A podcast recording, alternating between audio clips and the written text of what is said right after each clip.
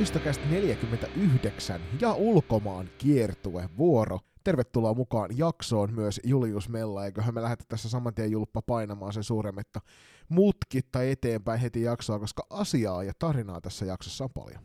Jälleen kerran, jälleen kerran. Että kyllähän tällä kaudella huomattu, että vaikka joka viikko nytten teille rakkaat kuulijat näitä jaksoja tuotetaan, ja tuossa oli semmoinen kolmen neljä viikon pätkät, oli tarvittiin peräti kolme jaksoa aina viikkoa noiden ennakoiden myötä, niin asiaa riittää viikosta toiseen, ja nytkin poikkeuksellisesti nauhoitetaan tätä jaksoa lauantai-iltana, koska sunnuntai menee taas T16-pelien parissa.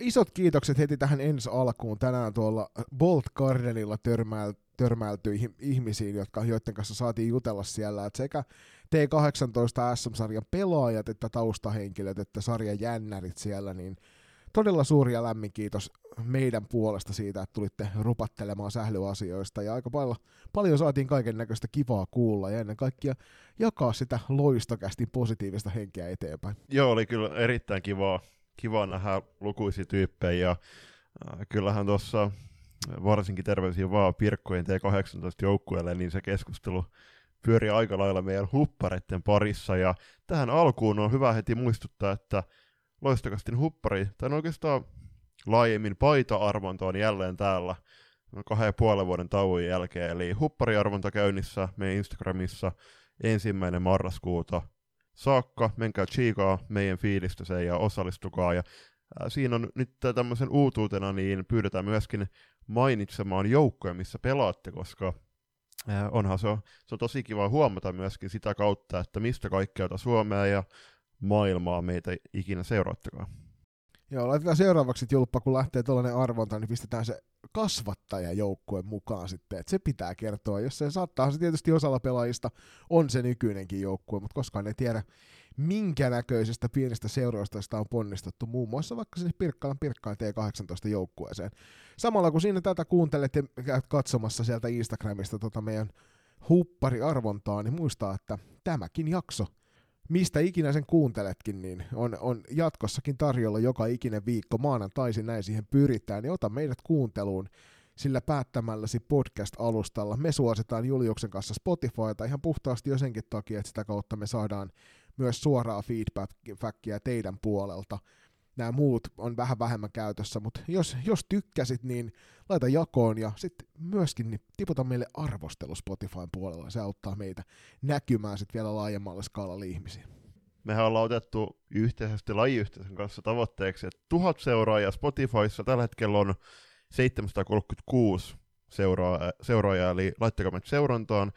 Ja somesta jokaisella oikeastaan alustalta, mistä ikinä keksittekään, meitä etsii, niin meidät myös löydätte sieltä, ja IG on meille se iso juttu, ja siellä ollaan 30 seuraajaa vajaa 2500, ja siellä käytettiin nyt tämän tuotantokauden puitteissa 3000 seuraajaa tavoitteeksi, eli yhdessä pikkuhiljaa kohti molempia tavoitteita teidän avulla.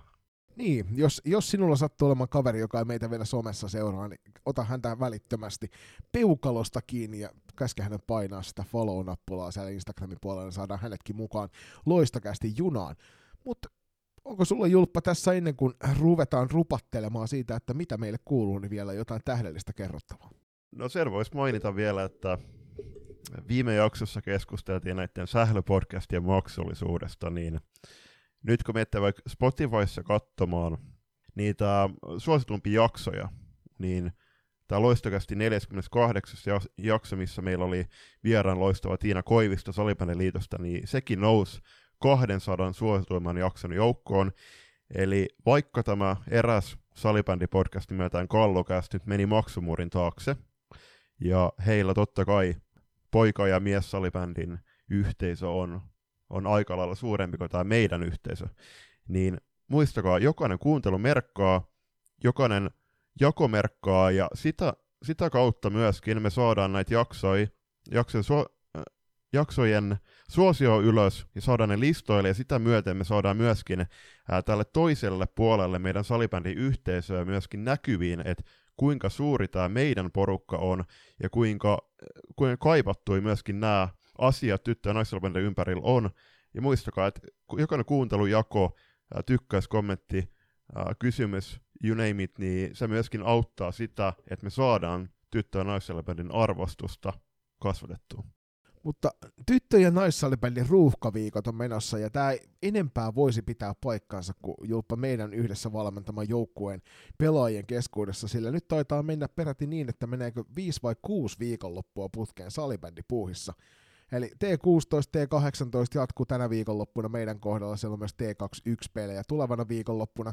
Meidän seuran puolella aika monen härkä viikonloppu, me saadaan viettää vapaa-aikaa valmennuspuuhista, mutta tytöt on tuolla kovissa hommissa. Mutta sitä ennen niin nopeat pienet käsittelyt siihen, mitä meille kuuluu. Ja jos mulla oli ehkä vähän tapahtumarikkaampi reik- seikkailu tuonne Vantaan puolelle tyttöjen kanssa, niin jos mennään Julppa tällä kertaa silleen, että sä pääset aloittamaan ja että mikä meisinkin. Todella hyvä. Rakkaat vanhempani kotiutuivat kolmen viikon Kreikan reissulta ja viettelevät nyt ansattuja yhteisiä eläkepäiviä täällä rakkaassa kotimaassamme, ja tarkemmin ottaen Suomen oikeassa pääkaupungissa Turussa. Eli hain heidät tuossa torstaina lentokentältä, ja sen lisäksi, no töitä on ollut, mutta niitä on nyt joka viikko. Niin se suurin juttu oli nyt tämä Mustasaaren reissu, jota virheellisesti aika monet joukkueet myöskin mainostivat omissa IG-sivuillaan, niin Vaasan reissuksi, eli hei. Mutta käytiinkö siellä matkalla Vaasassa? Saat, no joo, saattoi olla. Mut jo. No silloinhan se oli myös Vaasan reissu. Kyllä, kyllä. Joo, hei, rakkaat muut, jo, muut joukkue, joukkuelaiset tai kilp, kilpakumppanit, niin se oli Mustasaaren reissu, mutta siellä me kotiuduttiin puoli kahden aikaa maanantai aamuyöstä ja seuraavan yönä nukuin kymmenen ja puolen tunnin unet. Ne on ne suurimmat että oikeasti teki todella hyvää nukkua noin pitkä, pitkästä aikaa. Mitäs teidän reissu? Kymmenen, kymmenen, kymmenen ja puoli tuntia on kyllä jo hyvä määrä untaa. En tiedä, onko sitä, sitä niin tuossa kesäloman aikanakaan saanut suoritettua.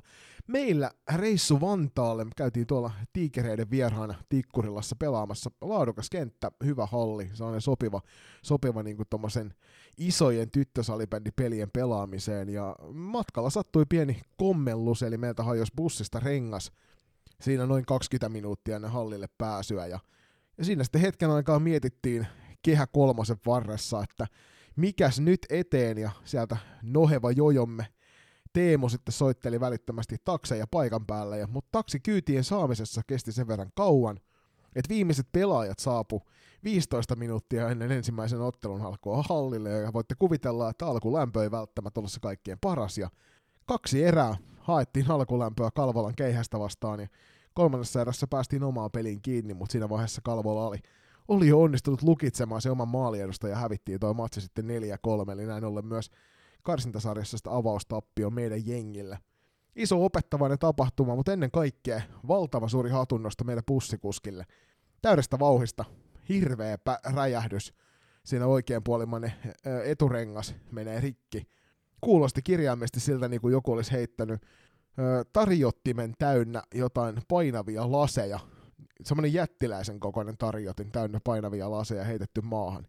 Ja kuski nappasi välittömästi homman hoitoa ja pysäytti bussi siihen tienlaidalle, eikä mitään sattunut kenellekään. Kukaan myöskään kanssa kulkijoista ei loukkaantunut, joten iso hatunnosto meidän kuskin suuntaan ja kiitos myös taksikuskeille laadukkaasta palvelusta.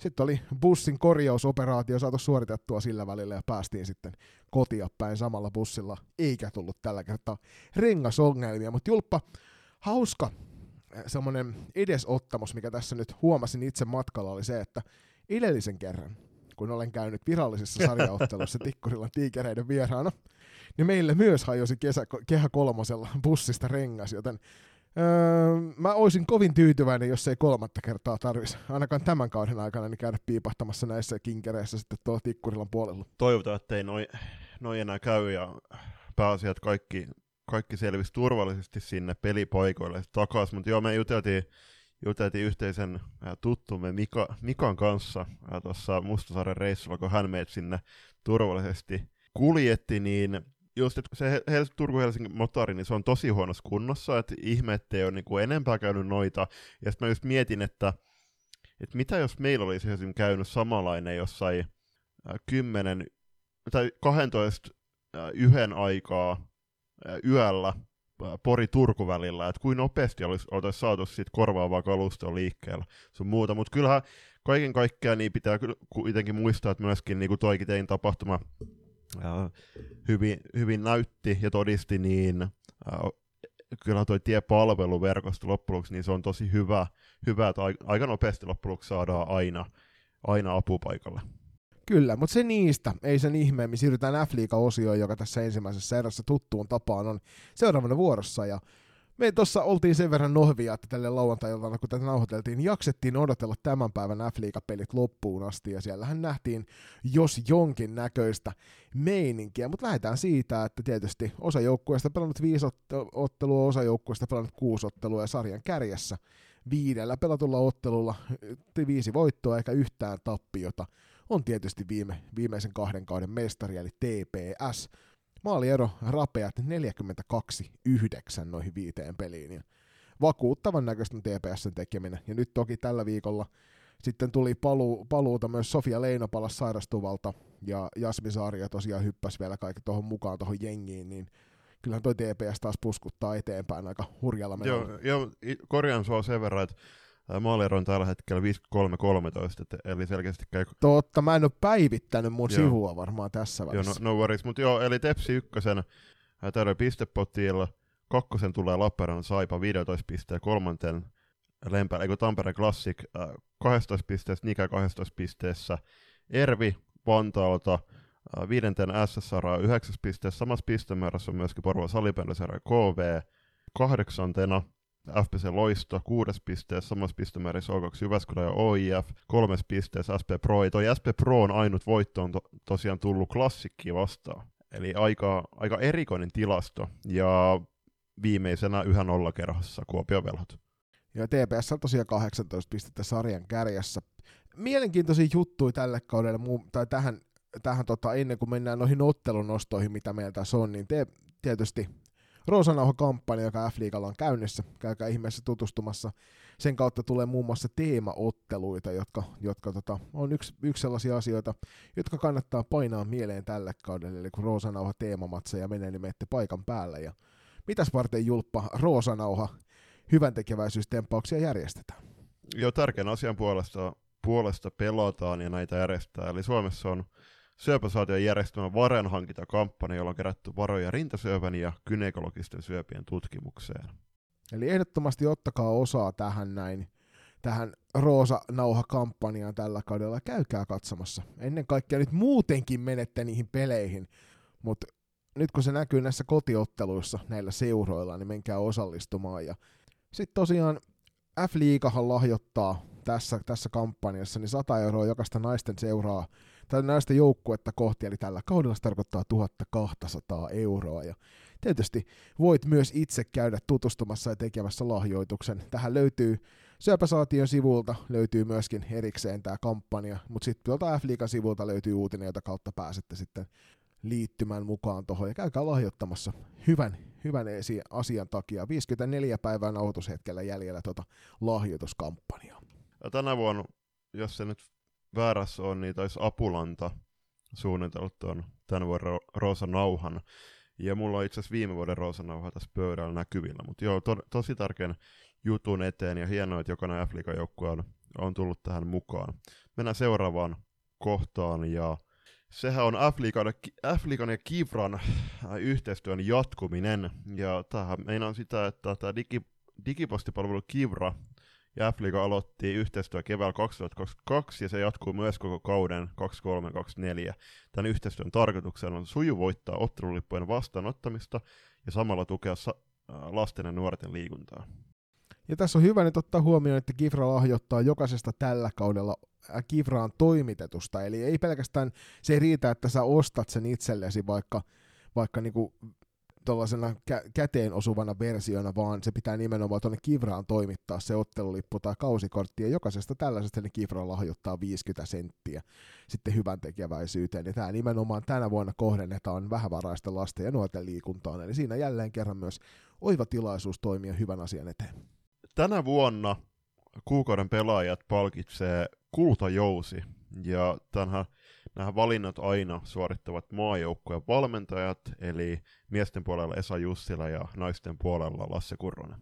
Ja syyskuun parhaat pelaajat on, no miesten, liigas, miesten liigan puolelta Justus Kainulainen, mutta meidän puolelta tietysti koko kansa superjuniori, eli Miisa Turunen, joka hallinnoi edelleenkin tota F-liigan pistepörssiä kohtalaisen suvereeniin tyyliin. Turunen teki vaatimattomat 8 plus 16 tehot, eli 24 pistettä noissa neljässä ottelussa, mitkä hän pelasi syyskuussa, ja siitä sanookin Lasse Kurronen, että uskomaton tehotahti. Turunen on ollut yksittäinen tärkeä, tärkein yksittäinen pelaaja saipa vakuuttavan kauden starttiin. Ja se pitää kyllä ehdottoman paikkansa, että on, on viihdyttävä pelaaja, ehdottoman hyvä seurattava ja edell, edell, niin kuin loistava ensimmäinen valinta tälle kuukauden pelaajalle.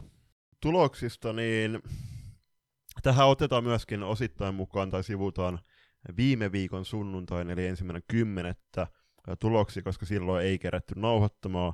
Ja vaikka Saipa palasi nyt voittokantaan tänään, tänään lauantaina voittamalla SP Proon hienosti Arkadialla 3-1 lukemin, niin se kauden avaustappio tuli Porvo Salipäinen vastaan kotona Lappeenrannassa lukemin 4-5. Tiukka peli, ykkösketju siellä Saipalla säästi jälleen kerran tota menoa, mutta PSSn kokemus oli tuossa ottelussa isommin valttia ja onnistuivat sen voittamaan. PSS oli kyllä sitten tänään vähän heikompi peli, eli 70. Niin sitten puolestaan O2 Jyväskylä onnistui heidät voittamaan lukemin, samoin lukemin 5-4 tällä kertaa, ja ennen kaikkea O2 iso juttu tuossa on se, että neljä matsia putkeen oli tullut tappioita, ja nyt iso tupla V tuosta pelistä, ja se varmasti helpotti Jyväskyläläisten fiiliksi.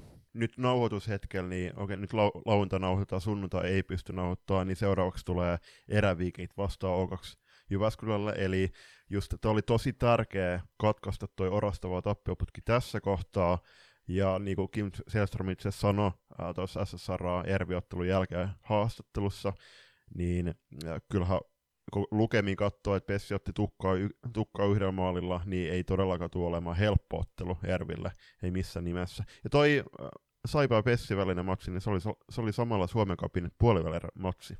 Hmm. Se, mä tykkään näistä tuplamatseista, mutta niitä voisi ehkä isommin mainostaa myös liikan puolelta, että sellaisesta on kysymys. Otetaan tuosta O2 Jyväskylän isosta tuplaveesta vielä sen verran, että sieltä päävalmentaja Saavalainen kommentoi tota, että upea taistelu meiltä kokonaisuudessaan. Tänään myös osuttiin paikoista, joka pakotti kaverin ajamaan takaa koko pelin ajan. Loppu meni toki jännäksi ja kokemuksen puute näistä peleistä pisti peliä vielä kahta jännemmäksi, mutta hieno taistelu loppuun saakka. Isot pisteet Kyllä. meille. Kiemari ja vikaseurat lenkkarit auttoi. Auttoi varmasti osittain tätä voittoa. Siis ei, jos sulla on niinku lenkkariskeinen kunnossa, niin silloin on aina helpompi mennä eteenpäin. Kyllä. Sitten tuossa Prosta, niin Jenni Torkki nyt palasi palas loistoa vastaan pelikentille, eli teki siinä debytin tämän kauden F-liigassa. Tosi vahvaa menoa paikoitellen Torkki nätti maali siinä loistopelissäkin.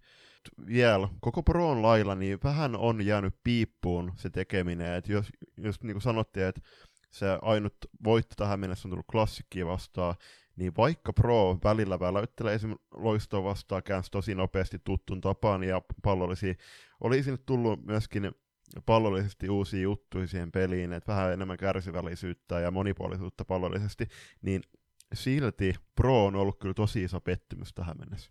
Joo, samoilla linjoilla, että siinä näkyy sitä aihiota, että siellä peliä kyllä löytyy ja varmasti kauden mittaan kehittyy siitä entisestään ja saadaan parempaa otetta irti, mutta tällä hetkellä näyttää siltä, että ei olla ihan samalla tavalla pelivalmiina kuin ennen kaikkea nuo kovimmat kil- kilpakumppanit tuossa lähimaastossa.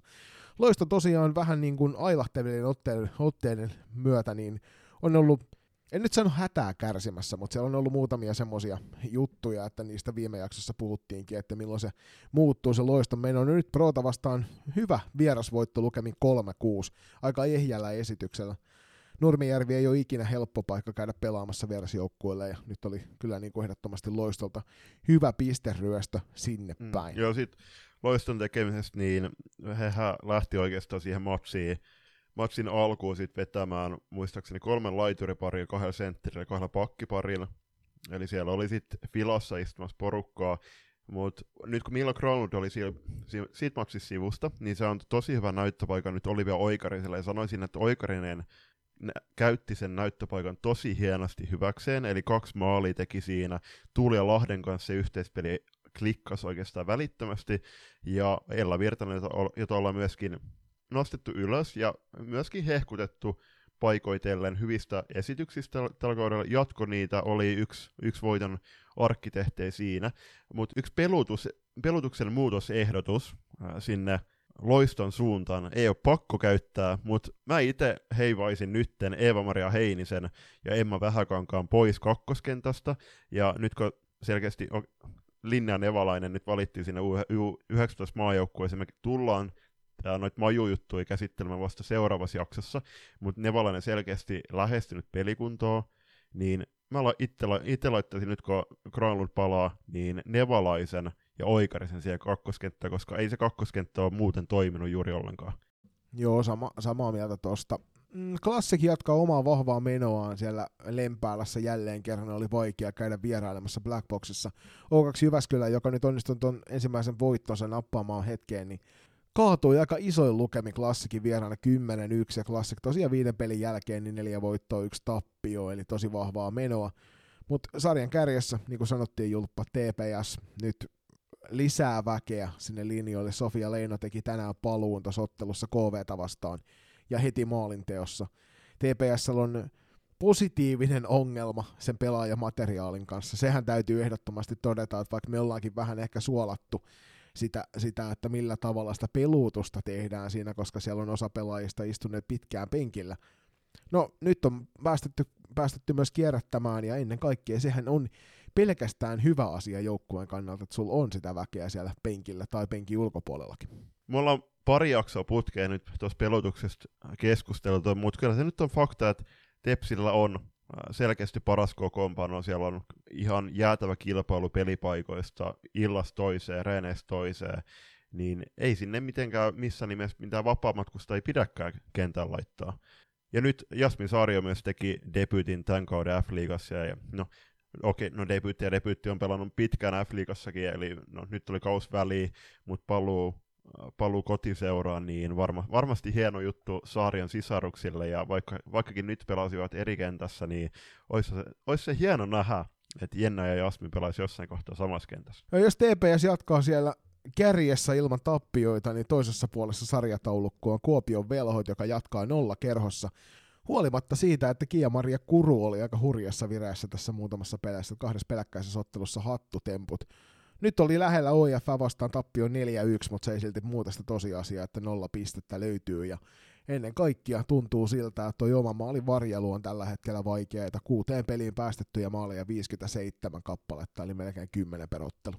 Ja tänä lauantai myöskin eräviikingit nappasi tosi tärkeä voiton 4-3 SSRasta. Se oli, katoin hetkiä sit matsista, niin tosi viihdyttävä matsi. Ja Elsi Kangasharju pelasi loistavan pelin. Et kyllä, jos katsotaan tuota Ervin maalivahti kaksikkoa, niin varsin hyvä Kangasharju Saskio Ormak äh, ottaisi mihin tahansa joukkueeseen mukaan ehdottomasti. Ja kyllä siinä rankat ankat, niin he tuhlali paikkoja ja varmasti iso pettymys, oma, pettymys joukkueelle, ettei koti, koti etu pystynyt pitämään omassa, hal- omassa hallussa, eli, eli kyllähän tuo Oulu on ollut pitk- monta vuotta putkeen hankala paikka vierailla, joka nostaa entisestään tuon vierasvoitoarvon. Irville työ, tietysti myös siinä hieman, vaikka nyt voitto tulikin, niin vähän jopin postia, sillä iso, isoa roolia joukkueen takalinjoilla kantanut Riina Selström lähti nyt sitten sinne ulkomaan reissulle. Kohta puora, perään lähtee sitten Naava samasta jengistä ulkomaille pelailemaan, se on aika iso lovi tuohon Ervin puolustukseen, mutta Silja Kolliin omista junioreista on nyt nostettu esille. Tänään ensimmäinen maali myös ottelussa F-liigaan. Kovan luokan juniorilupaus, kovan luokan pelaaja siellä juniorisarjoissa. Nyt katsotaan, että millä tavalla Kolliin ottaa sitten paikan. Ja varmasti kyllä tulee hyvin täyttämään sitä roolia siellä, nyt kun puolustuksessa vajausta kyllä. on. Ja Loistokapin T18-sarjan MVP-pelaaja. Hei, tulospalvelusta ei Julppa keskustella tänään paljon, koska siitä riittää aihetta ihan omaan jaksoonsa, mutta sen verran mainitaan, että mikäli olet tilasto Niilo niin kuin me ollaan Julpan kanssa, niin sivusto NHL Fins on varmaan sulle tuttu, ja olet käynyt sieltä muun muassa perkaamassa historiatilastoja salibändin puolelta. Jos et ole, niin lämmin suositus sille, että käyt piipahtamassa – 26.9. NHL Finssin sivulle oli ilmestynyt kyselijöille tiedoksi. Naisten F-liigan ottelusta ei tietääkseni tällä hetkellä saa luotettavaa tilastodataa mistään. Miesten liigaotteluiden merkinnät korjaan ruudustriimeistä tarkastelemalla. Tässä yhdessä sarjassa on jo liikaa tekemistä yhdelle ihmiselle. Jos liikaa ei kiinnosta tarjota korjattuja ottelupöytäkirjoja työajalla, niin ei se oikein napostele ulkopuolista tekijää vapaa-ajallakaan. Tilastot päivitetään seuraavan kerran, kun luotettavaa dataa otteluista on taas saatavilla. Eli tilastopalvelu tällä hetkellä, kun ei toimi kunnolla, meidän puolella Torneopalin kautta, isoa peukkua vaan sinne suuntaan ja jaksuhalit kaikille mm, tekijöille. Mm, kyllä, ja NHL Films, jos siellä on selkeästi nyt yksi sama ihminen ollut tuon loistavan palvelun takana, niin sanoit, että jo, että kannattaa ottaa suunta sinne, niin sanoisin, että kannattaa myöskin ensin, ensin ottaa haltuun joku aikakone ja palata vaikka 12 kauden päähän taakse, kun, kun se tulospalvelu viimeksi toimi. Pojot.fi, loistavaa. Kuulijoilta tärkeä kysymys vielä ennen kuin katsotaan vähän katsojamääriä, niin tänään myöskin tuossa KV-pelissä, niin TPSn parhaalla, pela- parhaalla pistennaisella oli Milan Urunilla ei ole kamuksumainosta selässä, ja tämä ihmetytti meidän kuulijoita. Me kyseistiin tätä asiaa nyt paristakin osoitteesta, ja ainakin F-liikan puolelta oli, oli ilmoitus se, että jokaisella parhaalla pistennaisella pitäisi se kamuksmainos selässä olla, joten tässä lienee joku erikoinen juttu taustalla. Tepsit koitin kysellä tästä jotain infoa, mutta eivät, eivät vastaaneet valitettavasti tähän nauhoitushetkeen mennessä, mutta kyllähän tässä on iso kysymyksiä nyt herättää, eli, eli pitäisikö Tepsin huoltolaukkuun nyt kuitenkin hommata sitten neula ja lankaa, että saadaan se kamuks mainos sinne Milla Nurlundin selkään. Vaihtoehtoisesti tuollaisella niittipyssyllä voi laittaa sitten, mutta älkää lämmin suositus siihen, että jos näin toimitte, niin ei pidetä sitä sillä hetkellä päällä sitä paitaa kuin niittailla. Kyllä. Sitten mennään katsojen määriin. Tämä on täällä F-liikan tulospalvelussa, eli kuinka luotettavia nämä loppujen onkaan, mutta kärkipaikkaa pitää hallussaan yleisömäärän perusteella Lappeenrannan Saipa, jonka ottelui on käynyt tähän mennessä katsomassa 271 kappaletta. Se on mun mielestä aika hyvä, että joko tässä on pelattu 271 kotiottelua, tai sitten kotiotteluiden keskiarvo on tuo. Ja mä oon, mä oon kyllä niin kuin ehdottoman positiivista se, että jos toi pitää lähellekään paikkaansa, niin 271 on hieno lukema. Toisena, ja tämä on nyt julppa se syy, minkä takia mä en välttämättä usko tähän tilastoon niin on loisto 247. Ja mä en tiedä, mahtuuko SP-areenalle raunistulaan edes 247 ihmistä. No ei sinne hyvillä paikoilla ainakaan mahu, mahu sen verran, mutta ja siis kyllä toi muutenkin tuo lukema niin herättää vähän epäilyksiä, että onko oikeasti paikkansa pitävä.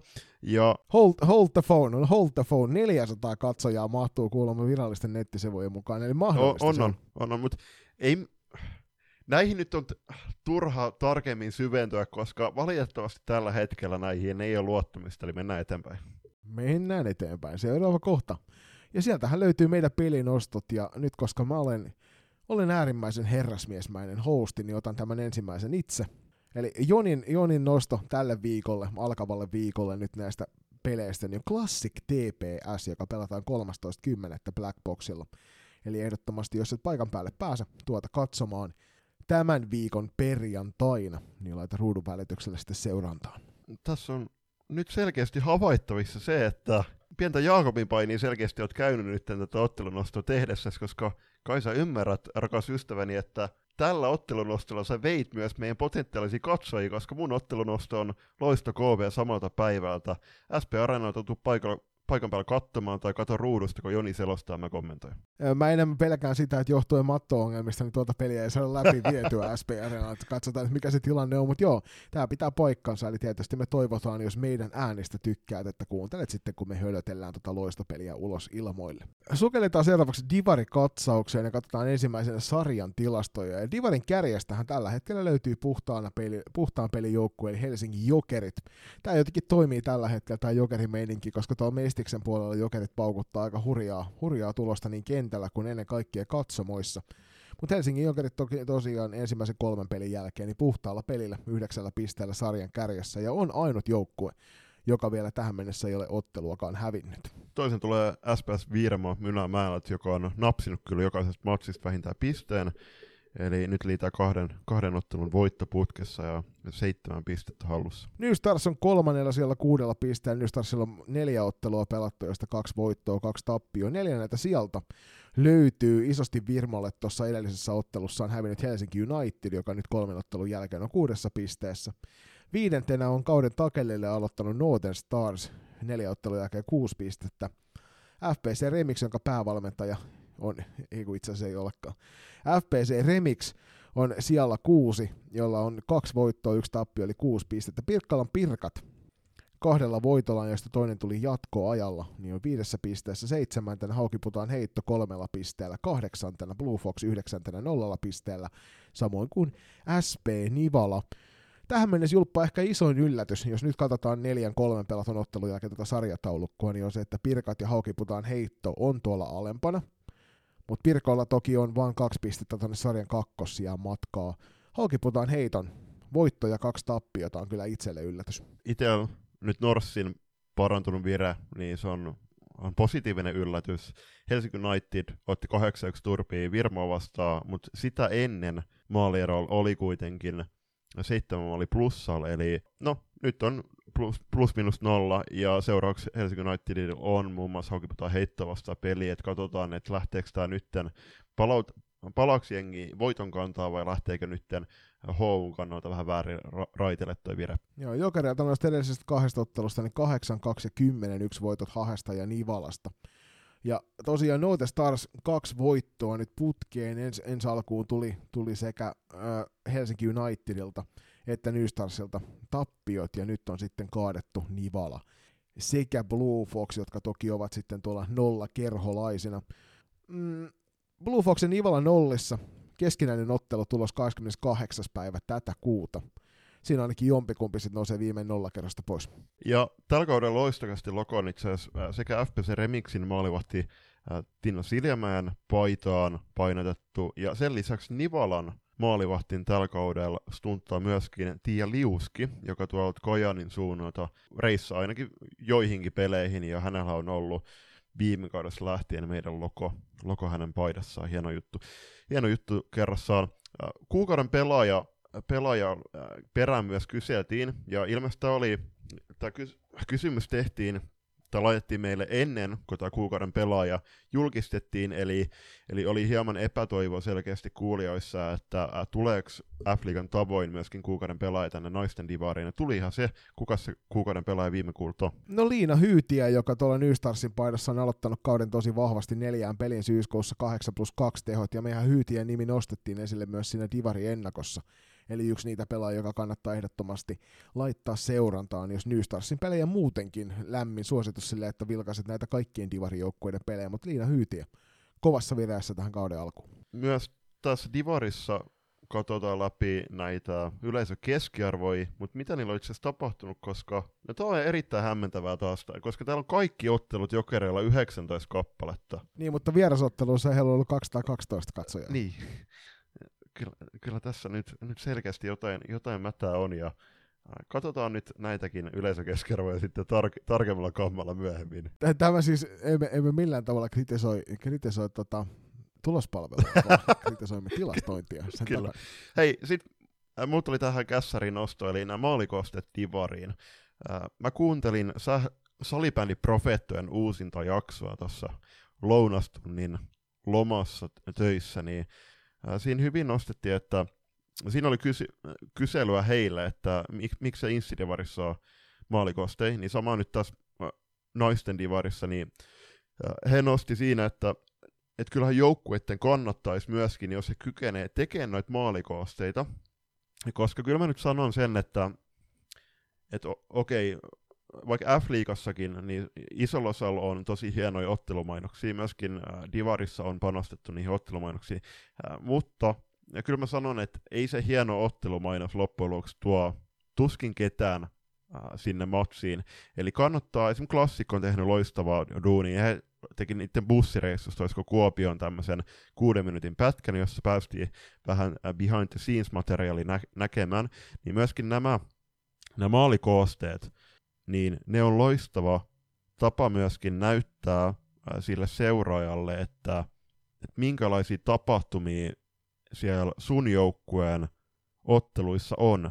Eli, eli ei ole pelkästään sitten vaikka kuvapost, kuvapostausta, että missä tul, minkälaisia tuloksia, vaan sitten se kuluttaja näkee, että mitä parhaimmilla, mitä kaikkea se ottelu tarjoakaan sillä kuluttajalle. Ja tässä tapauksessa kannattaa myöskin, että jos vaan pystytte, niin tehkää just sieltä pukukopeista sisältöä, saadaan sitten joukkuetutuksi, ja sitten niistä matseista niin sinne maalikoosteisiin myöskin niitä huippuhetkiä, eli ei välttämättä pelkästään niitä maaleja, vaan jotain hienoja kikkoja, hienoja kaksinkamppailuja. Että saadaan sitä tunnetta ja sitä myöten kiinnostavuutta sinne koti, kotijoukkueen suuntaan, ja myöskin sit saadaan sitä jengiä saapumaan sinne lehtereille, koska mäkin heitin, mä heitin sinne loistokästin storin kysymykset, mikä saa ihmisen, tai mikä saisi meidän seura, seuraajat saapumaan f matsiin tai myöskin pätee divarimatsiin tai junnumatseihin, niin siellä oli hyvä nosto myöskin, että jos siellä on mielenkiintoisia ja kiinnostavia persoonia, kyllähän nekin tuo ihmisiin lehtereille, mutta ei ne, ei ne mielenkiintoiset ja mielenkiintoiset persoonat äh, kiri sitten kotijoukon, tai kat, kotijoukkueen tietoon, ja salibändikannattajien tietoon, äh, jos he näkee vaan vaikka hänen, hänen kuvan jossain ottelumainoksessa, vaan näyttäkää klippejä, että mitä nämä mielenkiintoiset persoonat ja ylipäätään teidän joukkue tarjoaa niissä matseissa. Nyt kun sä noista lehtereistä puhut, niin otetaan kiinni sitten välittömästi kotihallikeskustelusta. Ja Noita Starshan tuolla Leppävaaran seudulla Espoossa sai itselleen uuden karhean upean kotihallin, joka kulkee komealla nimellä Kameleontten, mutta kentistä on annettu pelkästään positiivista palautetta. Kentän ulkopuolisista asioista sen sijaan ei ole annettu tähän mennessä minun korvaani ainakaan vielä yhtään annetta positiivista palautetta. Ja nyt kuuluu mielenkiintoisena semmonen, että Nootestassin kotipeleissä on pidennetty erätauko 15 minuuttia. Ja nyt jos julppa, sä et tietäisi tästä syytä, niin mitä veikkaisit, että mikä se olisi? No mä veik- veikkaisin, että ne pukukopit on jossain toisella pysäkillä, minne pitää länsimetro mennä. Ja näinhän tässä nimenomaan on kyse. Eli pukukopit ovat niin kaukana tuosta pelikentästä, että joukkueet tarvitsevat ylimääräisiä minuutteja, jotta ehtivät viettämään sen ajan siellä pukukopissa sitten sopivasti. Ja, tota, farssi.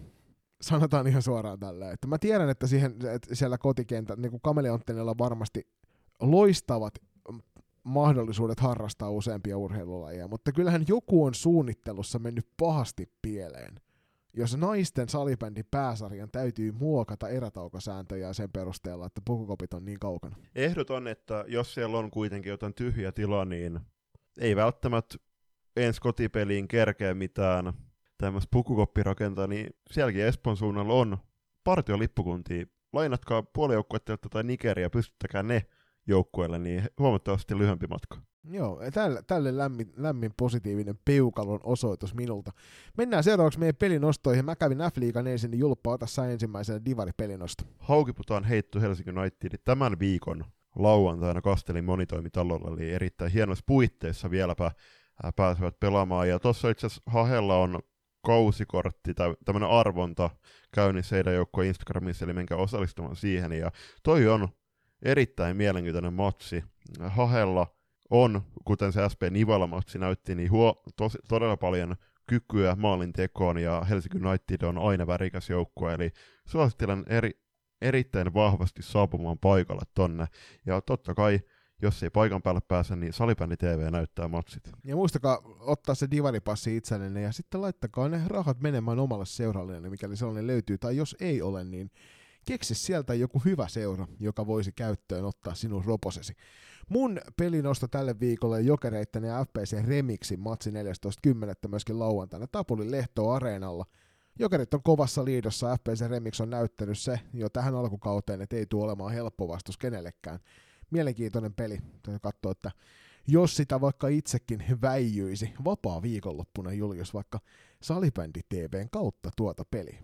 No itse asiassa mä en ole ihan varma, että tulevan viikonloppuun saatan lähteä purjehtimaan, mutta sitten taas, taas perjantaina selostusvuoro, niin se saattaa hidastaa välillä ja, ja jos, jos yhtään on tämän nauhoitusviikonlopun kaltaisia myrskylukemia merellä, niin ei kannata, ei kannata lähteä, mutta ehdottomasti paikan päältä tai salibändi TVstä menkää myöskin katsomaan Divaria tällä viikolla. Toisessa erässä pääsette kuuntelemaan sitten meidän tämän viikon haastattelua, ja tällä kertaa haastatteluun saapui Sveitsissä Floorball Ridersissa pelaava Annika Hautojärvi, joka tuolta PSstä lähti reissuun, mutta käydään sitä ennen pikku katkolla ja mennään sitten kuuntelemaan Annikan mietteitä. Haluatko olla mukana tukemassa loistakästi matkaa sählyviidakossa? Siihen löytyy monia eri tapoja. aina kuukausilahjoituksista paitoihin. Jos siis tilanteesi sallii, niin olisimme kiitollisia kaikesta avusta, jonka teiltä saamme. Upeat hupparit, kollegit ja teepaidat löydät osoitteesta kauppa.kloffa.fi kautta loistokäästä. Jos puolestaan haluat ryhtyä kuukausilahjoittajaksi, se onnistuu Patreonin puolella. www.patreon.com kautta loistokääst tarjoaa eri tasoja, josta löytyy jokaiselle varmasti se sopiva. Ja mikäli haluat yhteistyöhön meidän kanssamme, on ääniaaloilla aina tilaa lisäkumppaneille. Laita sähköpostia osoitteeseen palaute at ja jutellaan lisää. Kiitos. Ja nyt takaisin ohjelman pariin.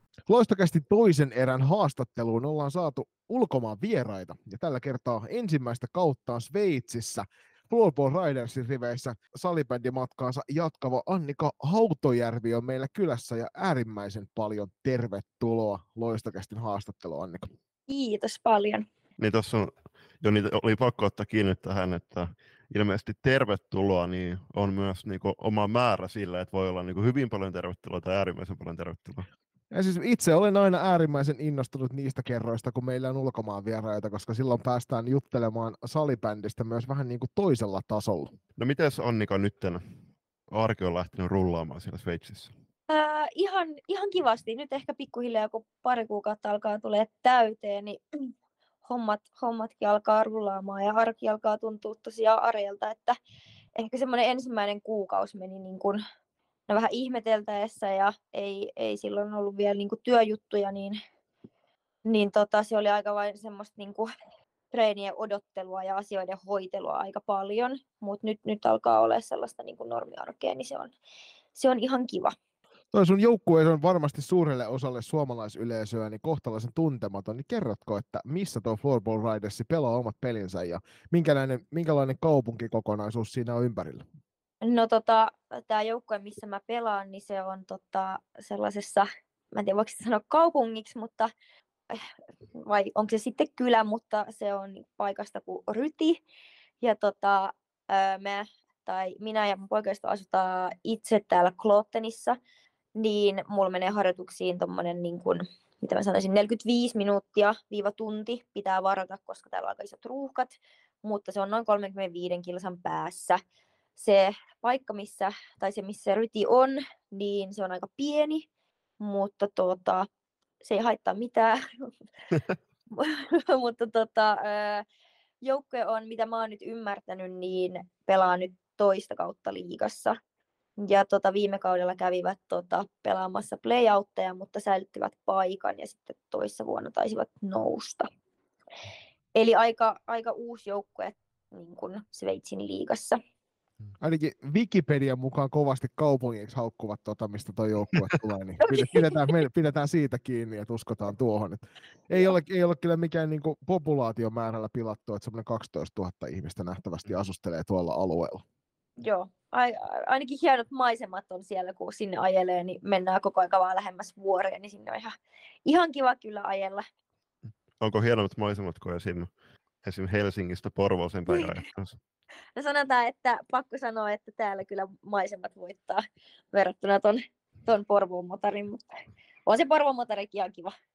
Mut siinä, siinä, siinä, täytyy sanoa vaan, että kun lämpötilat kun on, on tuolla Sveitsissä vähän korkeammat kuin meillä, se tulee monelle suomalaiselle yllätyksenä, että siellä on aina, aina paljon lämpimämpää kuin se, mitä suomalaiset tietää Sveitsistä, on se, että siellä on lumihuippuisia vuoria. Niin tuollainen matka 45 minuuttia viiva tunti, jos ruuhkassakin joutuu olemaan, niin huomattavasti paljon helpompi varmasti kuin ympärillä on kaunista ilmaa ja sitten vuoristoa. Kyllä, joo. Ja täällä on itse asiassa ollut erityisen lämmin nyt, kun, kun mekin tultiin, niin varmaan aika kuukausi oli lähemmäs 30 koko aika ja se kyllä, se kyllä tota, otti veronsa myös treeneissä ja me pelattiin tosi paljon harkkapelejä ja, ja taisi käydäkin niin, että oltiin yhdessä harkkaturnauksessa ja sitten koko viikonloppu oli plus 30, niin sitten turnauksen jälkeen niin minä ja sitten pari muuta pelaajaa, niin no epäillä, että oli ruokamyrkytys, mutta luullaan, että oli osalla, helle, tai Heltellä oli myös osansa, niin sitten kärsittiin semmoista pien, pienestä vatsataudista heti turnauksen jälkeen. Että se, se oli kyllä aika hurjaa, että se hikoilun määrä oli niin, niin suurta, että tota, mutta nyt, nyt on, viilennyt, viile, on vähän viilempää, niin se, se on ihan mukavaa. Mm. Mutta toistaiseksi voi vielä ihan sortsit jalas mennä hallille. Että Se, se ei tämä kotosuomus enää onnistu, kun ollaan tuolla neljässä. Nytkin näyttää kahdeksan astetta ja voimakasta sadetta, niin ehkä Ai. kevyesti, kevyesti voi olla kateellinen täällä päässä, kun tätä nauhoitellaan. Joo, vielä Okei. toistaiseksi täällä saa parissa kymmenessä asteessa, tai pariskymmenessä asteessa saa mennä vielä hallille. Niin. To- toki se on ihan asennekysymys vaan, että kyllä se on shortsin kanssa mennä myös pakkaseen, jos mä... Se on, se on totta monesti. Tuolla näkyy kaduilla kyllä Turussakin yksi herrasmies, kun vetää pyörällä niin teepaidassa ja sortseissa keskellä talvea. Hei, mutta haastatteluiden alkuun yleensä meillä on tapana myöskin tutustua vähän tarkemmin, että miten meidän vieras on aikanaan salibändin parin tietä löytänyt, niin mites Annika sä oot aikoinaan salibändin aloittanut? Ää, No se on varmaan alkanut niin kuin mun iskän kautta. Hän on pelannut firmasählyä ja on, on itse asiassa Kamposenterissä tullut niin kuin natiaisena pyörittyä, mutta ihan tota, niin kuin, miten päädyin harrastamaan oli, kun muutettiin Helsingistä Siposeen, kun olin seitsemänvuotias ja sitten iskä vei mut tuonne Oiffin, Oiffin ja sillä tiellä nyt toistaiseksi ollaan, että siellä tuli pelattua kyllä kyllä, kyllä niin kuin isoin osa elämästä tuolla Sipoossa. Että tota, en, en toistaiseksi en ole vielä kyllästynyt lajiin. Niin ja sä oot ku- kuitenkin et hirvittävän vanha vielä iältäs, mutta kokenut salibändin pelaaja ennen kaikkea. että sulta löytyy näitä liikakausiakin kuusi kappaletta ja värisuora mitalleja, jonka jälkeen sitten päätet tänne Svei- Sveitsin suuntaan lähteä. Niin miten, tota, miten toi neljä vuotta tuolla Pessissä ja sitten pelikanssi ja OIF siinä, niin miten, miten noi koulutti sua pelaajana niin, että sä oot nykyään valmis sitten ulkomaan peluri? Öö, no tosi hyvin. Ei, ei ole mitään pahaa sanottavaa mistään joukkueesta tai seurasta.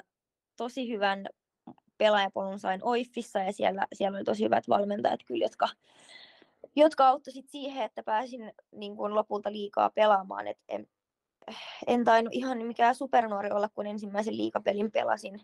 Mutta tota, tosiaan sieltä, sieltä hyvän alun sain ja sitten sit itse asiassa pääsin opiskelemaan lukion jälkeen Lahteen, niin yhden kauden jaksoin reissata sieltä, sieltä Sipooseen, mutta sitten, sitten pelikanskin pääs, pääs nousemaan liigaan, niin koin järkeväksi sitten, että öö, vaihtaa, vaihtaa sinne pelaamaan ja silloin ei tarvinnut enää reissata. Ja siellä sen kauden kerkisin pelaamaan, kun sielläkin sitten porukka vähän niin kuin hajosi ja piti vähän miettiä, että, että mitäs nyt ja että mitä mä haluan sählyltä ja, ja sitten pikkusisko tosiaan pelaa, pelasi sitten Porvoossa ja vähän sitä kautta sitten päädyin sitten Kodenkaan juttelemaan ja sitten sitä kautta tryouteille Porvooseen ja sitten siellä tulikin viihdyttyä se neljä vuotta ja, ja tota, siellä ehkä, ehkä pakko sanoa, että parhaimmat sählyvuodet kyllä tullut vietettyä, että siellä, siellä kyllä niin kuin, öö, niin kuin pääsi kehittyä tosi paljon niin kuin urheilijana ja ihan sählypelaajana, että,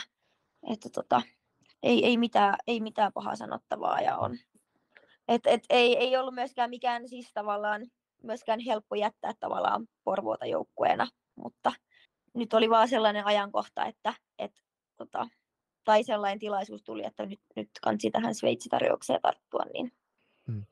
joo. No, si- niin, no siitä tarjouksesta, niin milloin se tuli ja mitkä oli loppujen lopuksi ne syyt, että sä lähdit Sveitsiin yhdessä poikaystävän kanssa? No ehkä alun perin se, se lähti siitä, että, että tosiaan poikaystävälle tarvittiin sopimusta ja, ja tota, sit sitä, sit sitä vatvottiin ja mietittiin, että, että mitäs nyt ja että, että mitkä vaihtoehdot, että jäänkö Suomeen ja että hän lähtee vai lähdenkö mukaan. Ja mulle niin kuin ehkä semmoinen iso juttu oli, että, että, että tosiaan sain myös viime syksynä niin kuin, öö, vakipaikan niin kuin töistä. Ja sitten ihan alkuun tein selväksi kyllä, että, että en ole valmis niin kuin irtisanoutua omasta työstä, koska tosiaan, tosiaan tykkään tehdä sitä tosi paljon. Eli toimin fysioterapeuttina tuolla Helsingissä ikääntyneiden parissa. Ja, mutta sitten päätin kuitenkin lähteä kyselemään esihenkilöltä, että et, et miten se mulle tarjoutui periaatteessa tällainen mahdollisuus, että et olisiko mahdollista niin, kun, niin sanotusti pitää välivuosi. Niin sieltä annettiinkin sit vihreitä valoa. Sitten lähdettiin tota, niin sanotusti mulle vähän niin kuin katsastaa, että, että mitä jengejä, jengejä tässä niin kuin poikaystävän jengin lähellä on. Ja sitten päätettiin keskustelemaan Raidersin kanssa ja, ja, ja tultiin hyvää, hyvää yhteisymmärrykseen ja sitten päätettiin, päätettiin kirjoittaa sopimus, mutta sopimuksen taisin kirjoittaa vasta niin kuin ihan keväällä, että et kyllä mä sitä tosi pitkään niin kuin pohdin, että, että lähenkö. Ja, ja jotenkin se oli ehkä vähän vaikeakin paikka, kun tosiaan Porvoossa viihtynyt niin hyvin ja siellä on tosi hyviä ystäviäkin ja, ja jotenkin tosi, tosi hyvä mahdollisuus niin kuin pelata sählyä, mutta mutta sitten toisaalta ehkä nyt sit oli vaan semmoinen saama, kun töistä annettiin myös vihreitä valoa, että ehkä tekee myös ihan hyvää päästä niin sanotusti sellaisesta oravan pyörästä pois niin kuin mm. Suomesta ja, ja katsella vähän, että miltä se sähly näyttää muualla maailmassa ja, ja sitten mahdollisuus totta kai niin kuin nähdä, nähdä muutakin maailmaa samalla, että tämä on niin keskellä Eurooppaa, että, että tästä pääsee sitten vaikka ja mihin, niin tuota, siinä oli ehkä ne päällimmäiset syyt sitten, että miten, miten päädyttiin tänne. Tota, nyt kun sielläkin on päästy jo pelien makuun, niin mikä on sun, ja sitten tietysti treenipelien myötä ja harjoituskulttuurissa varmasti näkyy, niin mitä on niitä isoimpia eroja, miten toi Sveitsin liikan tekeminen eroaa tästä kotoisesta F-liikasta? No joo, tässä on harkkapelejä tosi pelattiin aika paljon, ja nyt muutama, onko meillä neljä, neljä sarjapeliä alla, ja yksi, yksi kapin peli, niin tota, ehkä sellaiset, mitkä itselle pistänyt silmään, niin on äh, ehkä sellainen, että ää, taitotaso ei ole ehkä niin, niin korkealla, mitä se on Suomessa. Mutta sitten taas pelissä on kyllä vauhtia, mutta siinä on ehkä enemmän vauhtia välillä kuin järkeä. Mutta totta, toki sitten peli on taas ehkä mun mielestä paljon suoraviiva- suoraviivaisempaa kuin Suomessa. Yeah. Ja sitten, no, kyllä mä sanoin, että täällä ehkä näkyy sit vielä isommin, mitä voi verrata Suomeen, sit niinku tasoero niinku vaikka top kolmen, niinku liigan top kolme jengien ja sitten alempien jengien niin kuin tasolla. Et, et, joo, mutta toisaalta sitten kuitenkin ne alemmatkin joukkueet tietyllä tavalla pystyy kyllä haastamaan, että ei täällä ehkä, sitten kun katsoo pelien lopputuloksia, niin ne ei välttämättä ole niin suuria kuitenkaan. Mm. Mutta ehkä siinä semmoiset niin isoimmat ja sitten omat haasteet ehkä vielä tuottaa, niin kun, tai ainakin itselle, niin kun toi pelialusta ei ole vakio, vaan se vaihtelee niin kuin joka hallissa on erilainen ja ne on, ne on aika liukkaita ja aika kovia, niin kyllä niin kuin ite, tai itselle ne on ainakin tuottanut haasteita, ei ehkä näille paikallisille ne on ehkä tottunut, mutta, tuota, mutta siinä ehkä semmoiset isoimmat, mitkä nyt aika nopeasti on silleen pistänyt omaa silmää. Niin noista halliolosuhteistahan me ollaan Julius aikaisempikin Sveitsin vieraiden kanssa keskusteltu. Olla, olla, olla, mutta ja toki itse asiassa tänä vuonna on tullut huomattua, että kyllä täällä Suomessakin Applikassa on hyvin erilaisia matto-olosuhteita. Esimerkiksi tämä meidän, kyllä. meidän Turussa Asperana, niin se repelee liitoksista kirjaimellisesti. Mutta hei, tota, noi teidän harjoitukset, niin kuinka useasti te harjoittelette ja mistä ne harjoitukset tyypillisesti koostuu? Me harjoitellaan yhdessä kolme kertaa viikossa ja, ja tota, kerran kaksi meillä on niin fysiikka ennen ennen lajia. Vähän riippuu viikosta, että jos on tuplapeli viikonloppu, mutta aika harvoin täällä tuplia pelataan, että mulla taitaa ehkä mitä kolme ehkä tulla kauteen, että, että se on mun paljon vähemmän mitä Suomessa. Öö, Suomessa on tottunut siihen, että jos on niin kuin fysiikka ennen lajia, niin se on noin tuntia, tunti, tai sitten voi laji olla vähän pidempi kuin tunti, mutta, mutta täällä meillä aika usein on puolentoista tunnin fysiikka ja sitten, sitten laji päälle, ja sekään ei ole ihan, ihan niin tarkalleen, että monelta se loppuu, että, että yleensä meidän jälkeen ei ikinä kukaan reenaa, niin sitten se ei myöskään ole ihan niin minuutille, että milloin lopetellaan. Mutta, ai, äh, mutta sitten aika paljon pelataan, kun on, on lajin aika oikeastaan tosi paljon, että et yli puolet niinku reeniajasta sitten niinku vaan pelataan viisi vitosta, joka on myös itselle niinku tosi iso ero, että ainakin Porvoossa tosi paljon kyllä pelattiin myös viisi mutta tosi paljon myös niinku pelattiin pienpelejä, josta kyllä itse tykkäsin tosi paljon. Mutta tota, ei, en, ei, ole, niin kuin, ei haittaakaan toi 5 pelaaminen. Mm. Sitten muutamia kertoja viikossa tulee OT-reeniä tehtyä, että semmoinen toki vähän niin kuin viikosta riippuen, mutta sit siihen päälle semmoinen kaksi-kolme kertaa ja sitten tietty pelit siinä. Ja sitten myös niin kuin, äh, isona haasteena itselle ollut, että tosiaan tämä reeniajat on aika myöhään, että mekin äh, reenataan noin kahdeksasta kello kymmeneen. Ja mä oon sitten kotona 11 aikaa tai vähän niin kuin, ja välillä jopa puoli 12, että et, siinä on tosi iso ero. Mutta toki ei, ei itsellä ole mitään tosiaikaisia aamuherätyksiä onneksi, mutta kuitenkin se, se tuottaa omia haasteita kyllä siihen silti. Tämä vaikuttaa siltä, niin kuin olisi haastattelu ammattilainen, kun ovelasti viedään, viedään meitä eteenpäin meidän kysymyslistalla. Eli Eli nyt kun sanoit tuosta, että menee aika myöhäiseen noin, niin mit, mistä sun arki tuolla koostuu Kluuttenissa tällä hetkellä? Että onko sulla niinku töitä, töitä vai opiskeletko vai mitä teet siinä salibändin ohella, koska jotainhan siellä on pakko tehdä, kun Sveitsissäkään ei, ei hirvittävästi ammattilaispelaajia ole. Joo, eli, eli mulla kävi tosi, tosi hyvä tsäkä. Öö, mun seura itse asiassa auttoi mua, mutta pääsin tähän Klootenin jääkiekkojouk- miesten jääkiekkojoukkueeseen fysioterapeutiksi tai pääsin sinne niin kuin toiseksi fyssariksi auttamaan sit, sitä pääfyssaria, niin siellä, siellä toimin noin kolme kertaa viikossa, niin se, se on ollut kyllä ihan niin kuin oikeastaan lottovoitto itselle. Öö, ajattelin, että ennen kuin tänne tultiin, että, että töitä haluan tehdä ja pitääkin tehdä, koska rahaa mm. tarvii ja tosiaan en ammattiurheilijana täällä toimi, niin, öö, mutta en ajatellut, että välttämättä oman alan töitä saan. Mutta tota, seura auttoi kyllä tosi paljon, niin on kyllä tosi kiitollinen, että sain oman alan töitä ja on, on viihtynyt kyllä tosi hyvin ja on tosi siistiä nähdä niin kuin ammattiurheilijoiden elämää tosi läheltä ja mi- mm. mitä se on. Ja se on myös kiva, että, että siinä kiekkojoukkueessa pelaa, pelaa muutamia suomalaisia, niin, niin tota, kuulee Suomea vähän enemmänkin kuin, kuin tota vaan kotona. Niin mä just meinasin, tota, että kun sulle ei joukkueessa ole suomalaisia nyt mukana, jos se lasketaan viime vuoden, viime vuonna tietysti O2 pelattu Sandrine Götsiä jo suomalaiseksi yhden vuoden perusteella. Mutta siis, niin ehkä tämä on hyvä just, että sulla on sitten tuossa Gluttenin jääkiekkoporukassa muun muassa sitten Metsola Juhaa siellä, siellä sitten, jonka kanssa voi rupatella. Kyllä, joo, sieltä löytyy ja itse asiassa tota, Mikkolan Taimi pelaa tuossa Jetsien naisissa, niin asuu tässä aika lähellä, niin se on myös ollut kyllä kiva, että ollaan Taiminkaan vietetty aikaa ja, ja no.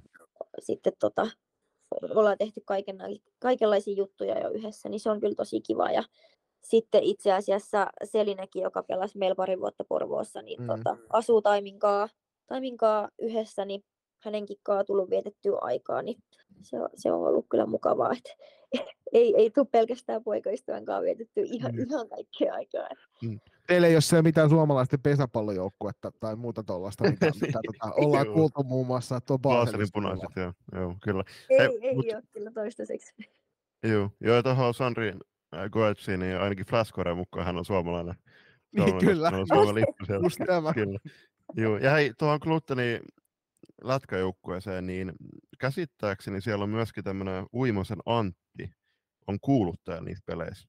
Koti, se on niinku, se on, se on Gluttenin, mikä se on? se toiminnanjohtaja vai urheilu? Joo, toiminnanjohtaja. Joku sellainen se taisi olla. Kyllä. Joo, kyllä. Niin, tota, hän on siis asunut suurimman osa elämästään siellä Sveitsissä, mutta hän on muistaakseni siellä Sveitsin liikajoukkue tai Gluttenin liikajoukkueen kuuluttajana. Hmm. Kannattaa tutustua. Nyt, nyt heitit pahaa, mutta täytyy ottaa selvää ehdottomasti. Kyllä. Kyllähän Glutenin joukkueessa tietysti, kun sulla kerran tuttuja on, niin kyllä heti jätää sitten. Joo, varmasti täytyy kysellä, täytyy jo niin. ehdottomasti. Joo. Mm. Mä, tässä ennen kuin mennään tuohon kulttuurisokkikysymykseen, niin mä haluan kysästä sulta, kun tuolla on yksi, yksi pelaaja, joka meille Juliuksen kanssa iski voimakkaasti tuo naisten MM-kisoissa 2021 Uppsalassa mieleen, eli Julia Rosite, joka pelaa tuossa teidän jengissä, niin millainen taituri on kyseessä? Rosite on aika mielenkiintoinen, sama kuin hänen pikkusiskonsa. Joo, äh, Julian kanssa on päässyt pelaamaan samassa kentässä nyt koko kauden. Äh, tosi taitava, tosi taitava tota, Mailan kanssa ehdottomasti. Ja kyllä niin kuin on myös jollain tapaa semmoinen, että, että löytää ihmeellisiä aukkoja kentällä, mihin, mihin voi syöttää, mutta ehdottomasti ihan todella taitava, että varmasti tullaan niin kuin tulevaisuudessa hänestä vielä niin kuin kuulemaan. Ja erittäin mukava tyyppi myös, että, että on, mm. on hänen kanssaan tullut ehdottomasti hyvin toimeen ja kiva päästä myös niin kuin jakaa ajatuksia toisen ulkomaalaisen pelaajan kanssa. Mm. Mites muuten, millä kielellä te kommunikoitte pukukopissa, että onko sulle tarttunut saksa ihan fluentisti? Ei, ei ole tarttunut. Muutamia, muutamia sanoja on oppinut, kyllä ihan englannilla mennään. Et, et kyllä toi Sveitsin saksa sen, sen verran haastavaa on, että et, tota, ihan englanti, englanti on tota, riittänyt. Mutta nyt kulttuurisokki-kysymys. Tämä on yleensä semmoinen, mikä aina Suomesta kun ulkomaille lähtee pelaamaan. On laji mikä tahansa tai maa mikä tahansa, niin aina iskee kulttuurisokkeja vastaan. Niin mitkä on ollut semmoiset isoimmat kulttuurisokit nyt, kun olet tuonne Sveitsin maalle päätynyt? Öö, no ehkä se, että on aika kallis maa. Että tosiaan öö, me, me käydään tällä hetkellä, tai itse asiassa Kloten on siinä mielessä maantieteellisesti hyvässä paikkaa, että et, et Saksan raja on tosi lähellä, niin me käydään Saksan puolella kaupassa, koska muuten kauppalasku alkaa, olisi, olisi, olisi tosi korkea. Sitten ehkä se, että ö, sunnuntaisin kaikki kaupat on kiinni, eli jos ei ole käynyt ennen sunnuntait kaupassa, niin on, on vähän nihkeä tilanne. no sitten kun sanoin tuosta tosiaan, että reinit on tosi myöhää, niin se on ollut kyllä ehkä semmoinen yksi isoimpia juttuja, että et, et en ole vieläkään siihen ehkä ihan täysin vielä tottunut. Ja sitten semmoinen ehkä suomalaiselle ihmiselle, niin kun treeneihin mennään ja kun sieltä lähdetään, niin heitetään aina ylävitoset tai kivet ihan kaikkien kanssa, ketä siellä on ihan valmentajia niin kuin mukaan lukien ja joukkueen johtajia ja sama ketä siellä on, niin kaikille heitetään aina ylävitoset. Niin se on niin kuin ehkä semmoinen, se on mielestäni ihan kiva juttu, mutta se on myös tosi erilainen juttu, mitä ei, ei niin kuin Suomessa. Ainakaan itse en ole osunut sellaiseen joukkueeseen, missä sitä tehtäisiin. Tämä on ehdottomasti asia, joka pitäisi ehkä kotimaahan sit tuoda mm, mukaan. Ehdottomasti. Niin, joo, joo, joo, joo, ehdottomasti. Ja nämä pari viime just noista MM-kisaa ja sitten niinku U19 MM-kisoi, niin sveitsiläiset on kyllä tosi kova äänisiä siellä vaihtopenkillä, ja ne kannustaa todella kovaa.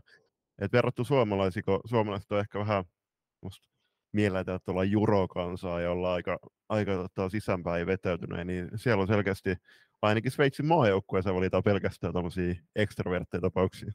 Joo, kyllä, kyllä täällä kannustamisen kulttuuri on niin kuin tosi iso. Että et kyllä se, se näkyy niin kuin treeneissä, se näkyy peleissä, että ihan, tai oikeastaan missä vaan. Ja myös niin kuin fanittamisen kulttuuri on ihan, ihan eri, joka on tosi, toisaalta tosi kiva. Esim. meidän, meidän kotipeleissä on niin kuin ihan älytön meininki, ihan semmoinen, niin kuin, mitä ehkä Suomessa näkee playereissa, niin mun mielestä ehdottomasti sitä kyllä pitäisi saada niin kuin Suomeen niin kuin lisää ehkä siinä, joo. Ja sitten tosiaan se ollut mulle kulttuurishokki se, että tosiaan se pelialusta ei ole vakio, vaan se, se vaihtuu ihan joka peliin, niin siinä on aina vähän, tai se luo aina omat haasteensa tietty peliin. Niin sieltä, ei, sieltä ei ole joka peliin tuotu sitten niin kuin liigamattoa niin kuin meillä täällä kotimaassa, että joka, joka ikisessä paikassa on. Et ilmeisesti Lidl, Unihockey, Prime League, Womenit ja nämä, niin niille ei ole sitten sama, samalla tavalla matot kuin F-liigalla. Joo, ei ole. Et, et että tosi harvalla joukkueella on omaa hallia, niin se, se aina treenit ja pelit on siis semmoisessa paikassa, missä pelataan niin kuin lentopalloa, käsipalloa, sulkapalloa, ihan mitä vaan. Niin, tota... Semmoinen viivahelvetti. Just sellainen. Mutta ne viivat ei ole edes ha- oikeastaan ollut musta se isoin haaste, vaan niitä ehkä se, se materiaali.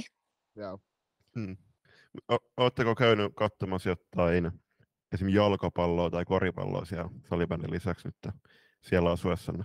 No me ollaan tätä jääkiekkoa käyty katsomassa ja nyt pari viikon päästä itse asiassa ollaan Saksan puolella menossa katsoa koripalloa, mutta muuta ei olla vielä kerätty, mutta ehdottomasti to-do-listalla on mennä katsoa jalkapalloa vielä lisäksi. Joo, siellä on aika, siis se fanikulttuuri on ihan mahtava tuolla just noissa MM-kisoissa, niin törmättiin niihin käkike, ei kun mikä ne oli ne kellot, lehmäkellot, lehmäkellot sellaiset valtavat, melkein puolimetriset lehmäkellot, minkä kanssa se seikkaili siellä kulkuessa, niin se oli kyllä lähtemättömän vaikutuksen tehnyt asia, että, että se, se on kyllä semmoinen asia, mikä ehdottomasti pitäisi tänne kotimaahan saada, kun joku arki keskiviikko peli voi olla kohtuu hiljainen, siellä ei varmasti olisi tuossa Sveitsin puolella. Kyllä, on Hei, vi- viimeisenä kysymyksenä, ennen kuin päästetään sut viettämään iltaa sinne, niin on tietysti se, että, että jokainen urheilija, joka korkealla tasolla pelaa, niin omaa jonkinnäköisiä tavoitteita kaudelle. Ja nyt me ollaan puhuttu tuosta vähän, että mikä on siellä kaukalon ulkopuolella, niin että olet päässyt hienoa hommaan siellä. Niin minkälaisia tavoitteita olet itse asettanut tälle kaudelle? Öö, no ehkä sellainen tietynlainen vastuuottaminen, että öö, pelaan ehkä aika isossa roolissa täällä kyseisessä joukkueessa, niin ehkä et oppii kantaa sen vastuun ja os, niin kun, mm, niin kun, ää, pelata sellaisessa roolissa ja nauttia siitä. Ja, et pystyisi, ja haluaisin pystyä auttamaan niin joukkuetta mahdollisimman paljon. Ja sitten ehkä semmoinen niin kun, itsevarmuus omaan pelaamiseen niin kun tietyllä tavalla, että et uskaltaa tehdä niin kun, rohkeitakin ratkaisuja siellä kentällä. Että sitten kun mahdollisesti ensi kaudella tai sitten liekö milloin tulee takaisin pelaa Suomeen, niin sitten saisi sitä tuotua niin kun, sit Suomeen takaisin. Et ehkä siinä niin kuin itsellä on ollut Suomessa vähän haasteita sen niin kuin, öö, itse varmaan ja rohkean pelaamisen kanssa, niin toivon, että, että täältä saa siihen lisää boostia. Mm. Niin, teillä on toki aika nuori joukkue loppujen lopuksi kuitenkin paljon 2000-luvun syntyneitä, niin siellä kaivataankin semmoista johtajuutta kentällä eri tavalla. Joo, on, on tosi nuori joukkue, mutta on, on tosi lupaavia pelaajia kyllä, kyllä joukkueessa, että et, et, et vaikka ollaankin tämmöinen niin kun, periaatteessa alta vastaava joukkue, niin kyllä, kyllä mä silti niin kuin joka peli, kun lähdetään pelaamaan, niin uskon joukkueeseen, ja kyllä siinä on niin kuin tosi paljon niin kuin taistelutahtoa, ja kyllä mä näenkin, että pystytään kairaa pisteitä, pisteitä peleistä, että, mutta saa nähdä, mihin, mihin tota, tämä kausi vie. Tavoitteena on playerit, mutta kato, katsotaan. Mm. Mieluummin ne playerit kuin playoutit, mutta, mutta, saa, tota, mutta saa nähdä. En osaa sanoa, kausi on tosi, tosiaan vasta alussa, niin mm. Mm. Mutta siinä on ehkä sellaisia jonkinnäköisiä tavoitteita. Mm. Mun mielestä toi oli tosi hienosti ja rohkeasti myöskin sanottu ja myönnetty just, että lähit hakemaan sinne myöskin sitä itseluottamuksen lisäämistä, koska kyllä varmasti aika moni, moni F-liiga-pelaaja painiskelee samoin no, ongelmia, mutta asioiden kanssa ja ei välttämättä ole itse, itse niiden kanssa tullut julki, mutta toi on tosi hienosti sanottu. Hmm mun piti tämän käydä nopeasti vilkaisemassa vielä, että mitä nämä katsojakeskiarvot on, koska siis Sveitsin, Sveitsin liikojen sivut on yllättävän kätevät, vaikka ne onkin vähän vaikeakäyttöiset, mutta 330 näyttäisi olevan toi FP Riders, Ridersin keskimääräinen katsojaluku, niin se on kyllä aika kovaa luokka. Joo, se on kyllä ihan hyvä. En aio ymmärtänyt, että itse asiassa tuolla meillä on, onkin yhtä niin kuin parhaimmistoa. Kuulin tuossa viime viikonloppuna, kun pelattiin joukkuetta vastaan, joka tulee tuolta niin kuin läheltä Ranskaa, että siellä oli tehty viime kaudella jonkinnäköinen yleisöennätys. He on nousia joukkue, mutta siellä oli niin kuin lähemmäs tuhatta ollut jossain pelissä. Niin se on minusta aika kova naisten se pelissä. On ihan järjettä. Ja... Te, olette, te olette ykkösenä tuossa taulukossa keskiarvolla. Joo, joo mutta se on kyllä kiva, että et, et jaksaa fanit tulla niin kuin kannustaa. Ja se, se tuo kyllä niin kuin lisää boostia siihen pelaamiseen. Että, ja se on, se on myös siistiä. Mm. No varmasti, kyllä se täyden tuvan edes pelaaminen, niin se on ennen kaikkea pelaaji, pelaajille, mutta myöskin sitten läsnäolijoille itse se pelissä hieno kokemus. Mutta hei tähän loppuun, niin onko sinulla lähettää jotain terveisiä vaikka koti-Suomeen? No voisin lähettää terveisiä tuonne Porvoon suunnille ja sitten, sitten siskolle kotiin. No niin iso kiitos, kun tulit meille vieraaksi kertomaan vähän Sveitsin meiningeistä, ja me käytetään sua semmoisena epävirallisena kirjeenvaihtajana sitten kauden mittaan, niin saat kertoa meiningeistä siellä, kun aika ei teitä paljon kuitenkaan suomalaisia siellä ole, jotka ainakaan naisten puolella, jotka sitten näitä juttuja meille kertoisi. Siis se on hyvä, että saadaan lisää agentteja sinne päin. Jes, hei kiitos paljon kutsusta ja, ja tota, ehkä me vielä tässä kuullaan. Ehdottomasti. Kiitoksia vielä Annikalle loistavasta haastattelusta ja täytyy kyllä sanoa, että on, on kateellinen Annikalle, koska onhan toi todella hienon kuulosta, että pääsee jääkiekko liikajoukkueen fyssarin, fyssarina todistamaan myöskin huippurheilijoiden arkea ja ylipäätään Sveitsin kaltaisessa maassa elämän salibändipelaajan elämää. Joo, niin kuin mä sulle sanoin siinä, kun nopeasti rupateltiin vielä Annika, kun lähti meidän haastiksesta, että, että jos sä saat niinku toteuttaa unelmasi rakkaan lajin, lajin parissa ulkomailla, maisemissa, jotka tiputtaa sun leuan lattiaan harva se päivä, ja sitten sen lisäksi vielä sulla on mahdollisuus tehdä töitä ammatissa, josta sä, josta sä välität valtavasti, ja pääset sitä kautta tutustumaan sit myöskin huippuurheilijoiden elämää toisen lajin parissa, niin eihän tota hommaa hirvittävän paljon paremmin olisi voinut käsikirjoittaa, ja siitä kyllä ehdoton myös semmoinen pieni kateuden pisto tuntui minun sydämessäni. Loppuaika tästä toisesta erästä kulutetaan ulkomaan kiertueen parissa. Aika paljon sarjoja, missä suomalaisia pelaa, ja sehän tietysti ulkomaan kiertueen se tärkein osa-alue on. Eli me halutaan katsoa, että miten nuo suomalaiset pärjää tuolla maailmalla. Ja nyt kun Annikan ajatuksia alkukaudessa päästiin kuulemaan, niin pysytään nyt näin podcast-taajuuksien merkeissä Sveitsissä, ja mennään tähän Sveitsin liikan tilastoihin, ja katsotaan eka nopeasti vielä, että ketkä suomalaiset Sveitsissä tällä kaudella pelaakaan, ja hehän ovat Gluten Dietrikon Jetsissä pelaavat äh, Krista Nieminen, Sara Piispa ja Taimi Mikkola.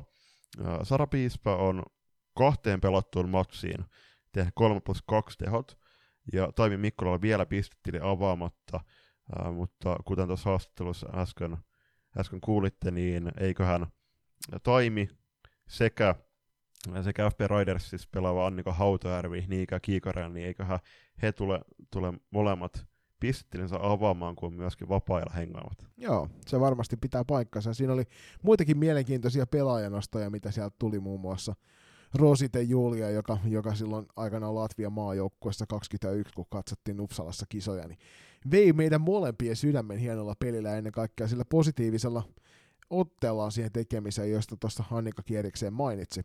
Lidl Unihockey Prime League Womenin, tällä, joka siis on edelleenkin aikamoinen nimihirviö, niin tuon sarjan kärjessä tällä hetkellä porskuttaa kolmen pelatun ottelun jälkeen Zug United.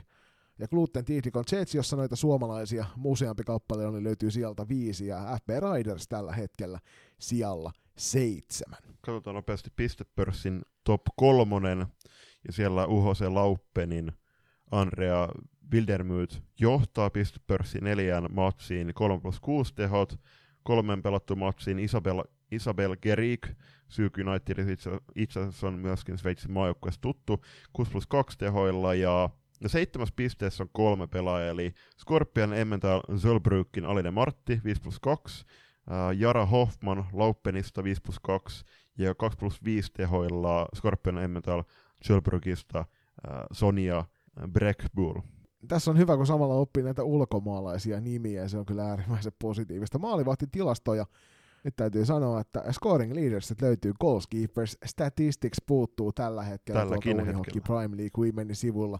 Eli sielläkin ilmeisesti maalivahtitilastot käytetään, siinä käytetään torneo paljon.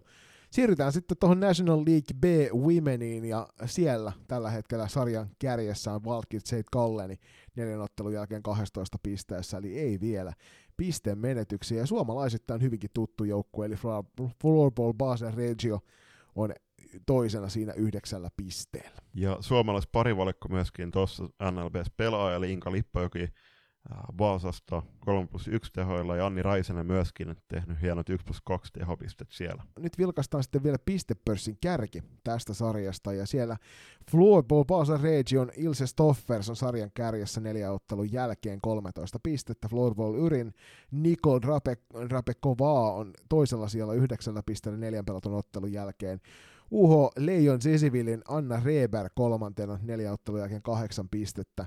Sabrina Ryttiman Bösch Floorball urista löytyy sieltä neljä seitsemällä pisteellä ja Natalie Stocker Floorball Basel Regiusta on myöskin seitsemällä pisteellä, samoin kuin Valtki San Galleni Sannon Brendli. Ja sekä NLA että NLB, eli nämä Sveitsin liikat, ovat maajoukkue tauolla nytten, eli palavat sarjan, sarjapeleihin vasta sitten tuon EFT-rupeaman jälkeen. Toivottavasti siellä saadaan laadukasta harjoitusmeininkiä tähän väliin. Mennään seuraavaksi tuonne maailman kovimpaan salibändisarjaan, eli SSL Daamin puolelle. Ja jälleen kerran, mikäli meillä Suomessa olisi halua ottaa siitä mallia, miten tehdään muun muassa vaikka sukupuolisesti tasapuolisesti tämä, tämä tota, jaottelu näissä, tai vaihtoehtoisesti kovin toimiva tulospalvelu, niin SSL Dami kotisivu on äärimmäisen hyvä paikka käydä katsomassa sitä, että millä tavalla se homma toimii. Sarjan kärjessä on Toreen Gruppen viiden pelin jälkeen täydet 15 pistettä samoin kuin Pixpoolla. Tämä ei julppa varmaan kellekään yllätyksenä tuo, että Toreen Gruppen ja Pixpoo on ykkönen ja kakkonen tuossa sarjassa. Ei, pienen yllätyksen kyllä tulee, että Lund on kolmanteen. Muut suomalaisjoukkueet, eli Rönby Westerosista on kuudentena yhdeksäs pisteessä, samassa pistemäärässä on Malmö ja Falun löytyy sieltä kahdeksan kuudes pisteessä ja Emmi Pölösen edustama Muura löytyy sieltä 12 kahdessa pisteessä. Toden Gruppenissa tosiaan Veera Kauppi 9 plus 8 tehopisteet, Oina Kauppi 7 plus 5 tehopisteet, Myy Kippilä, joka nyt EFTllä palailee Suomen maajoukkuepaitaan myös, niin on saanut ilmeisesti harjoitusluvan. Vielä ei ole peleissä näkynyt tähän mennessä, mutta varmasti Myykin saadaan tässä vielä kamppailuihin mukaan. Rönpyyn paidassa Sofia Mittentaa 8 plus 2 ja Iida Mettälä 1 plus 2. Mira Viikmanille ei vielä ole merkitty otteluita. Maailmassa Tiltu Siltanen joka nytten Flascoren mukaan teki viime viikolla maalin, äh, mutta tänään kun juteltiin tuolla Potgardenilla, niin se maali oli myöskin korjattu ilmeisesti SSLn sivuilla, mutta silti olisiko Flascoressa näkyy, että Tiltu olisi tehnyt yhden maalin, mutta mitään ottamat pois varmasti, varmasti Tiltukin sen ihan mielellään siellä, siellä pitää. Ää, Tiltu on 23 torjuntaa kerännyt, 74,19 on toi torjuntaprossa, Malmö ja muut suomalaiset Sili Äskinen sekä Jamon Jai on molemmat tehnyt 1 plus 1 tehot. Falunin Nova vetäläinen Lindgren, joka myös Turun EFTllä nähdään tuossa alle 19-vuotiaiden maajoukkueen matkassa, on tehnyt tähän mennessä yhden maalin ja Loistokästin kummi pelaaja Emmi Pölönen, joka tuolla Muurassa muun muassa nyt apulaiskapteenina toimii, niin 125 torjuntaa ja 81-70 on toi torjuntaprosentti, eli Emmi vetää todella kovalla tasolla Ruotsin maalla. Katsotaan vielä SSL on pistepörssi ja siellä top kolmosessa kaikki on Toren Gruppenin pelaajia. No itse asiassa otetaan vielä toi sijaan 14, koska hän on tehnyt saman pistemäärän kuin sijaan kolme. Eli Emeli Vibruun äh, johtaa viiteen pelattuun matsiin 8 plus 13 tehot. Veera Kauppi tulee toisena 9 plus 8 tehoilla. Kolmantena Sofia Juelson 12 plus 2 tehoilla. Ja neljäntenä on Enreen Ellen Becksted 7 plus 7 tehoilla. Ja 7 plus 7, se on aika kivan kuulosta tehot. Joo, siinä on semmoinen sopiva tasapaino kyllä, että neljään peli 7 plus 7, tota samaa tahtia kun jatkaa koko kauden, niin siinä on mukavat lukemat sitten loppujen lopuksi. Sofia Mittentaak löytyy sieltä yhdeksän, Noona Kauppi sieltä 16 pistepörssistä, eli suomalaisella menee kyllä erinomaisesti tällä hetkellä SSL Daamissa. Sitten vielä veskareitten torjuntatilastoihin, ja siellä Pixbull linja Vaali johtaa johtaa tuota tilastoa loistavalla 93,75 torjunta prossalla. Toisena tulee Lund, Lundin lenkkaari Mesovaa 93,18 torjuntaprossa ja kolmantena Enreen Frida Kurtz 89,06. Tämän viikon suomalaisottelut, nyt kun kerran SSL pelataan vielä eikä olla maajoukkue taululla, niin perjantai 13. päivä Åkersberga vastaan Toreen Gruppen, sunnuntai 15. päivä Rönnby vastaan IP Lockerud Mariestad sekä Malmö Vaalun sekä Varberg vastaan Muuraa. Eli siellä on sunnuntaina mielenkiintoinen suomalaiskierros, mikäli haluaa tässä sällää tarkemmin tutkailla. Tsekin liiga seuraavana ja Tsekin liigassa tällä hetkellä puhtaalla pelillä neljäottelun jälkeen kärjessä on Chodov sekä Vitkovice, jotka molemmat on siis neljä matsia pelannut täydet 12 pistettä. Suomalaisittain mielenkiintoisin joukkue, tässä on tietenkin, tietenkin toi Olomouc, joka löytyy sieltä yhdeksän, koska sieltä meiltä löytyy suomalaispelaaja, eli Nelly Baumgartner, joka näihin peleihin Extra Liigassa nyt pelattuun neljään otteluun on tehnyt tehot 0 plus 2. Tsekin liikan pistepörssin kärjessä on tällä hetkellä, nyt täällä tietysti ikävä kyllä sukunimi on vaan edellä, eli Flashcardista kun katsoo, niin etunimeä ei näy, mutta Prutchakova löytyy Bulldogs Brnoon riveistä ja siellä 14 pistettä, 6 plus 8 tehopisteet siis tähän mennessä. Siis Noimon Bartoskova toisena 9 tehopistettä 6 plus 3 ja kolmantena Liberecin Klubalovaa samoin tehopisteen eli 6 plus 3 samoin kuin Bohemiansin Stradonovaa Stra, Strano, Stradova, onpas mielenkiintoinen. Kyllä tämä on niinku hankalampi sukunimi sanoa, mutta näin, nämä ovat nyt tämän, tämän sarjan kärjessä. Harmittavasti täältä on näitä maalivahtitilastoja löydy Flashcoden puolelta, mutta katsotaan Julppa seuraavaan versioon sitten se, että mennään tuonne Unihockey Checkin puolelle ja katsotaan sieltä nämä tilastot. Ehdottomasti. Ja tämän viikon suomalaismatsi on lauantaina pelattava Liberkin ja Olomoukin välinen, tai Olomouchin välinen matsi. Kannattaa chiikata se streamin kautta. Toki suositellaan, että Praha lentää aika nopeasti, ei välttämättä hal- halvalla, mutta nopeasti, ja sitä kautta menkää katsomaan nyt matseja paikan päällä. Siirrytään Saksaan, ja Saksahan ei käsitelty viime ulkomaan kiertueella, ja sitä ei käsitelty sen takia, koska se ei nyt ehtinyt siihen, mutta Saksassa pelaa kolme kappaletta suomalaisia. No, mielenkiintoinen sarja kaikkinensa sieltä myös meidän taajuuksista tuttu Randy Clairbaum löytyy edelleenkin tuolta sarjasta. Itse asiassa pistepörssissä kohtuu korkealla. UHC Sparkassa Weissenfelsissä pelaa Sofia Holm ja Pia Juhala, jotka viime kaudelta on tuttua muun muassa Blue Foxin puolelta. Sofia Holm ihan mielenkiintoiset 7 plus 2 tehopisteet tähän alkuun, Pia Juhala 2 plus 0. MFPC Leipzig Grimmassa pelaa sen sijaan Annukka Lönnruut ja siitä meillä on julppa tarkempiakin tietoja. Annukka on tehnyt 1 plus 1 tehot ja saadaan hänet linjoille tuossa tämän kuun aikana. Kiitoksia Annukalle, kun, kun vastasit nopeasti ja ennen kaikkea myöntävästi siihen haastattelun kutsuun. Sarjataulukossa uh, UHC, Sparkassa Weissenfels johtaa puhtaalla pelillä, eli 12 pistettä, ja Önruutin edustama tämä Leipzig, Leipzig Grimma on siellä neljä kuudessa pisteessä. Pistepörssin kärjessä Ina Jensen, joka myös Saksan maajoukkueesta on tuttu, pelaa tuolla ETV Lady Piranassa Hampurissa. Siellä on 11 pistettä tehty noita viiteen peliin. Toisena pistepörssissä Sparkassa Weissenfelsin Vanessa Veikkum kolmeen peliin kymmenen pistettä, sama kuin Lara Neuman tuosta samasta seurasta on kolmeen peliin tehnyt kymmenen pistettä. Tämän viikon suomalaiset matsit Saksan liigassa ovat lauantaina pelattava MFBC Leipzig Grimman ja SS, SS, SSF Drakos Bonin välinen matsi, ja sitten Sparkasse Weissenfels kohtaa puolestaan TSG Erlensen vieressä. Lämmin suositus myös Saksan liigan katsomiselle. Mennään sitten vielä pyörättämään Norjan puolella, ja Norjahan on tämmöinen vaikka se onkin salibändi Lilliputtimaa, niin tällä kaudella erityiskiinnostuksen kohteena meidän loistokästissä, sillä meille hyvin tuttuja pelaajia löytyy sieltä yksi kappale.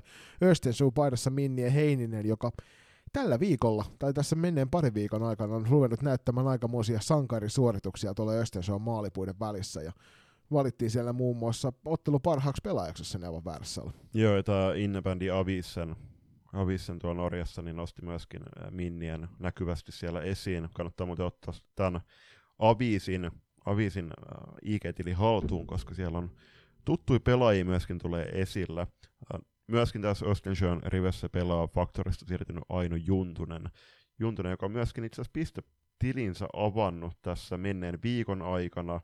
Östensjö oli muutenkin on mennyt tosi hyvin viimeiset kolme matsia, koska joukkue on kolmen ottelun pisteputkessa, eli rankkarivoitto ja rankkaritappia Stavangeri vastaa, ja itse asiassa tänä nauhoituspäivänä tiukkaakin tiukempi 3-4 vierasvoitto Chelleraasenista. Ja se on tällä hetkellä sijalla viisi tuossa pääsarjassa, ja vähän on edelleenkin tuon maalin teon kanssa ongelmia, mutta nyt pikkuhiljaa siellä sitten paranee toi päästettyjen maalien arvojesta kautta sitten päästään eteenpäin, mutta kyllähän toi Tyynet ja Grey tuolla sarjan kärjessä on tällä hetkellä aika, aika kovassa vireessä. Neljä ottelua molemmilla pelattuna ja puhtaalla pisteellä siellä kärjessä ja Tyynetillä kolme päästettyä maalia ja Greyllä neljä päästettyä maalia noihin neljään peliin, eli aika hurjassa vireessä on nämä joukkueet. Kyllä, ja Tuunet on, on Norjan käsittääkseni suurin seura, eli ei, ei ihmekään, että pärjäävät tässä pääsarjassa. Pistepörssissä Stavangerin Maija Henrietta Brodin johtaa 7 plus 6 tehoilla, toisena tulee Grain Martin Andersson Simonsen 9 plus 3 tehoilla, kolmantena niin ikään Greissa pelaava Johanna Erika Ragnarsson 3 plus 7 tehoilla. Ja samassa 10 pisteessä, pisteessä on myöskin Tuunetin Sara Smith Lunde, äh, Lunde 4 plus 6 teholla. Maalivahti tilasta kärjessä Julie Dahle Enberg Tynetistä neljän pelatun ottelun jälkeen täydet 100 torjuntaprosentti. Grain Zenata Gelhasik toisena neljän pelatun ottelun jälkeen 89,2 ja Östen Schuun toinen maalivahti eli Brugård Olsen on kuuden pelatun ottelun jälkeen torjunut 85,7 prosentin varmuudella ja Minniä löytyy sieltä viisi kuusi pelattua ottelua on myös hänelle merkitty ja 23,6 on toi torjuntaprosentti. Tämä on toisen erän päättää Suomen, nopea kaksas Suomen kappiin, ja siellä Porvan salipeliseura ja rankat ankat ovat ja siellä yhtenät tiensä jatkoa. Tulevalla viikolla keskiviikkona ja sunnuntaina kamppaillaan sitten lisää näistä sijoituksista tuolla Suomen kapissa. Keskiviikkona Virmo vastaa Loisto, eli paikalliskamppailu. Siinä varmasti kova meidän molemmin puolin tuttuja pelaajia. Sunnuntaina Pirkat KV, Jokerit Ervi, Classic O2 Jyväskylä, Pelikas OF, OIF. Ja sitten vielä keskiviikkona ensimmäinen marraskuuta pelataan SP Pro ja TPS välinen kamppailu. Näistä sitten selviää se seuraavat kahdeksan, jotka jatkavat eteenpäin tuossa. Menkää todistamaan paikan päälle kupromantiikkaa ja me suunnataan kohti kolmatta erää.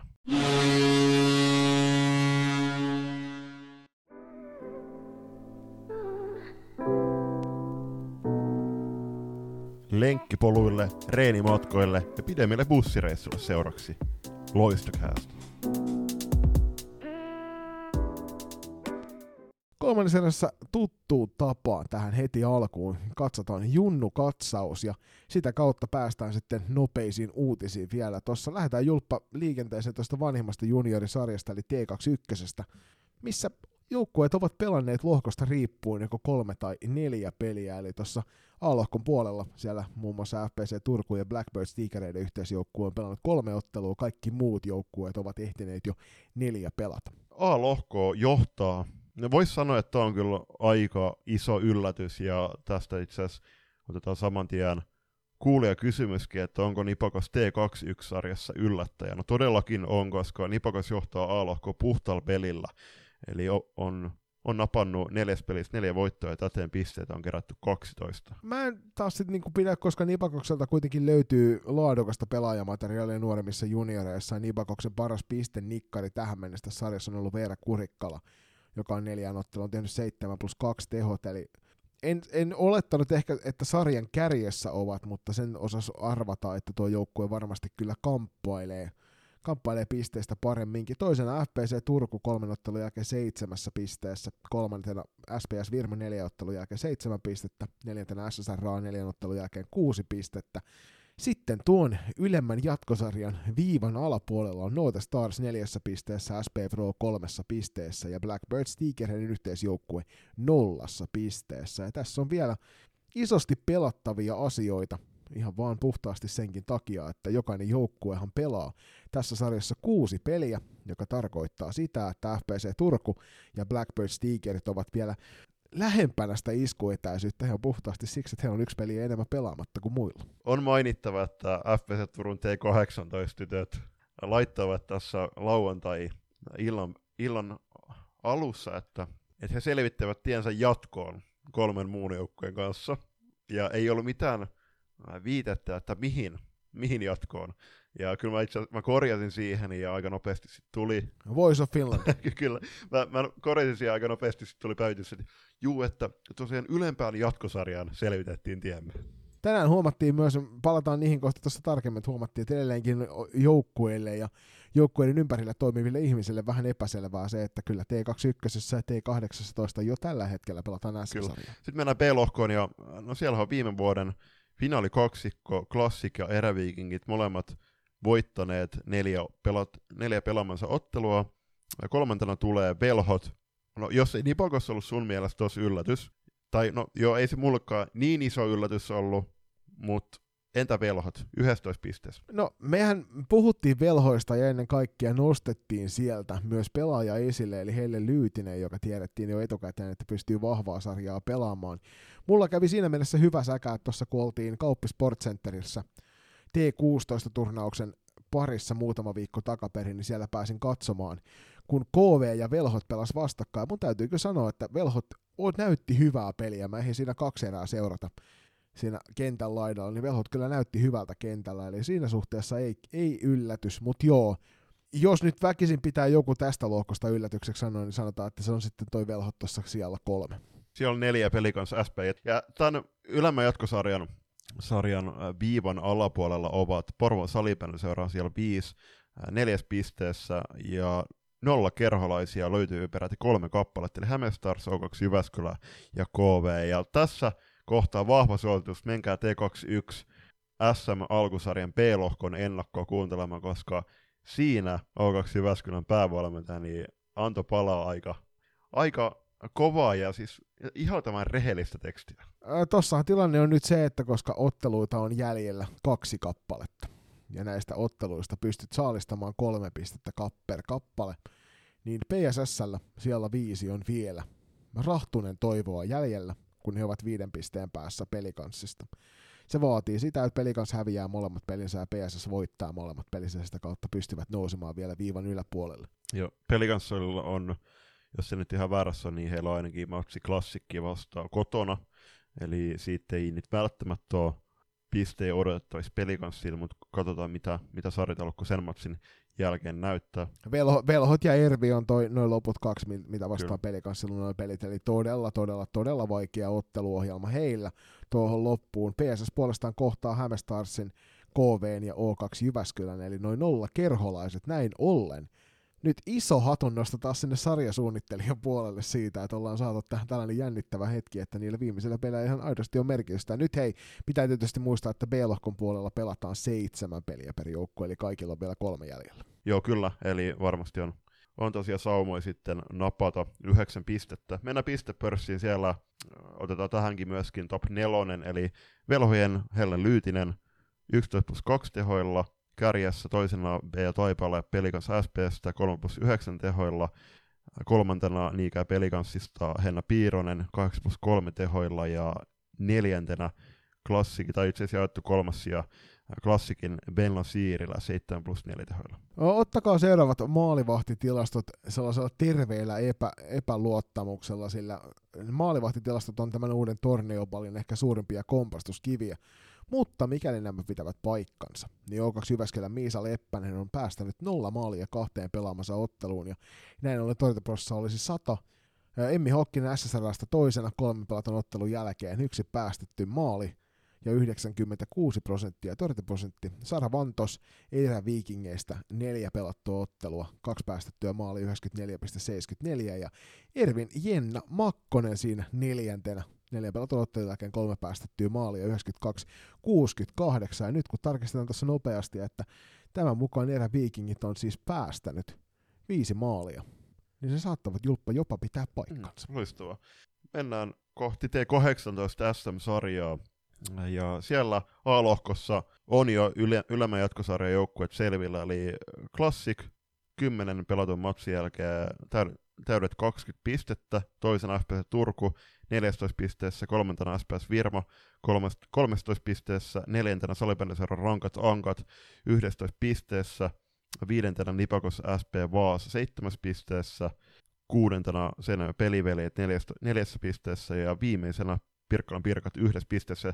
Tämä, miksi, miksi äh, rankatankat on jo myöskin selvittänyt äh, jatku- paikan sinne YIS, on sen takia, että he voittivat molemmat keskinäiset matsit Nipakos SP Vaasaa vastaan, ja täten kovaa ei pysty rinnalle kirjaamaan. Ja tässä tosiaan pelataan 12 ottelua jokaisen kohdalla, eli kaksi matsia kaikilla jäljellä. B-lohkon kärjessä on Erä Vikingit 18 pisteellä, toisena Note Stars 14, kolmantena Häme Stars 12 pisteellä, Tigerit Blackbirds 11 pisteessä, siellä on neljä, samoin kuin FP Factor 11 pisteessä, mutta siellä viisi.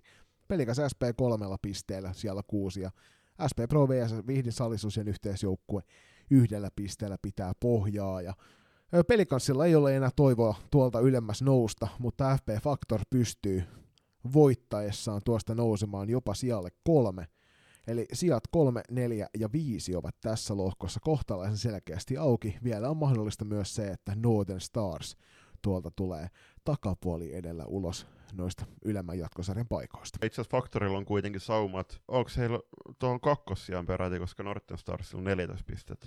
No toki, toki tässä, kyllä, juu, kyllä. toki tässä on Hämestars ja Tigerit Blackbirdsin välissä, mutta katsotaan äh, todella kovat kamppailut edessä tuossa t- tämän viikon lauantaina, kun noi vikat alkusarjan turnaukset pelataan. Mennään pistepörssiin ja otetaan ilmeisesti tässä jaks- tästä jaksosta eteenpäin, ei tiedä, että onko se ensi jaksossa enää, mutta otetaan tämän pistepörssin top nelonen.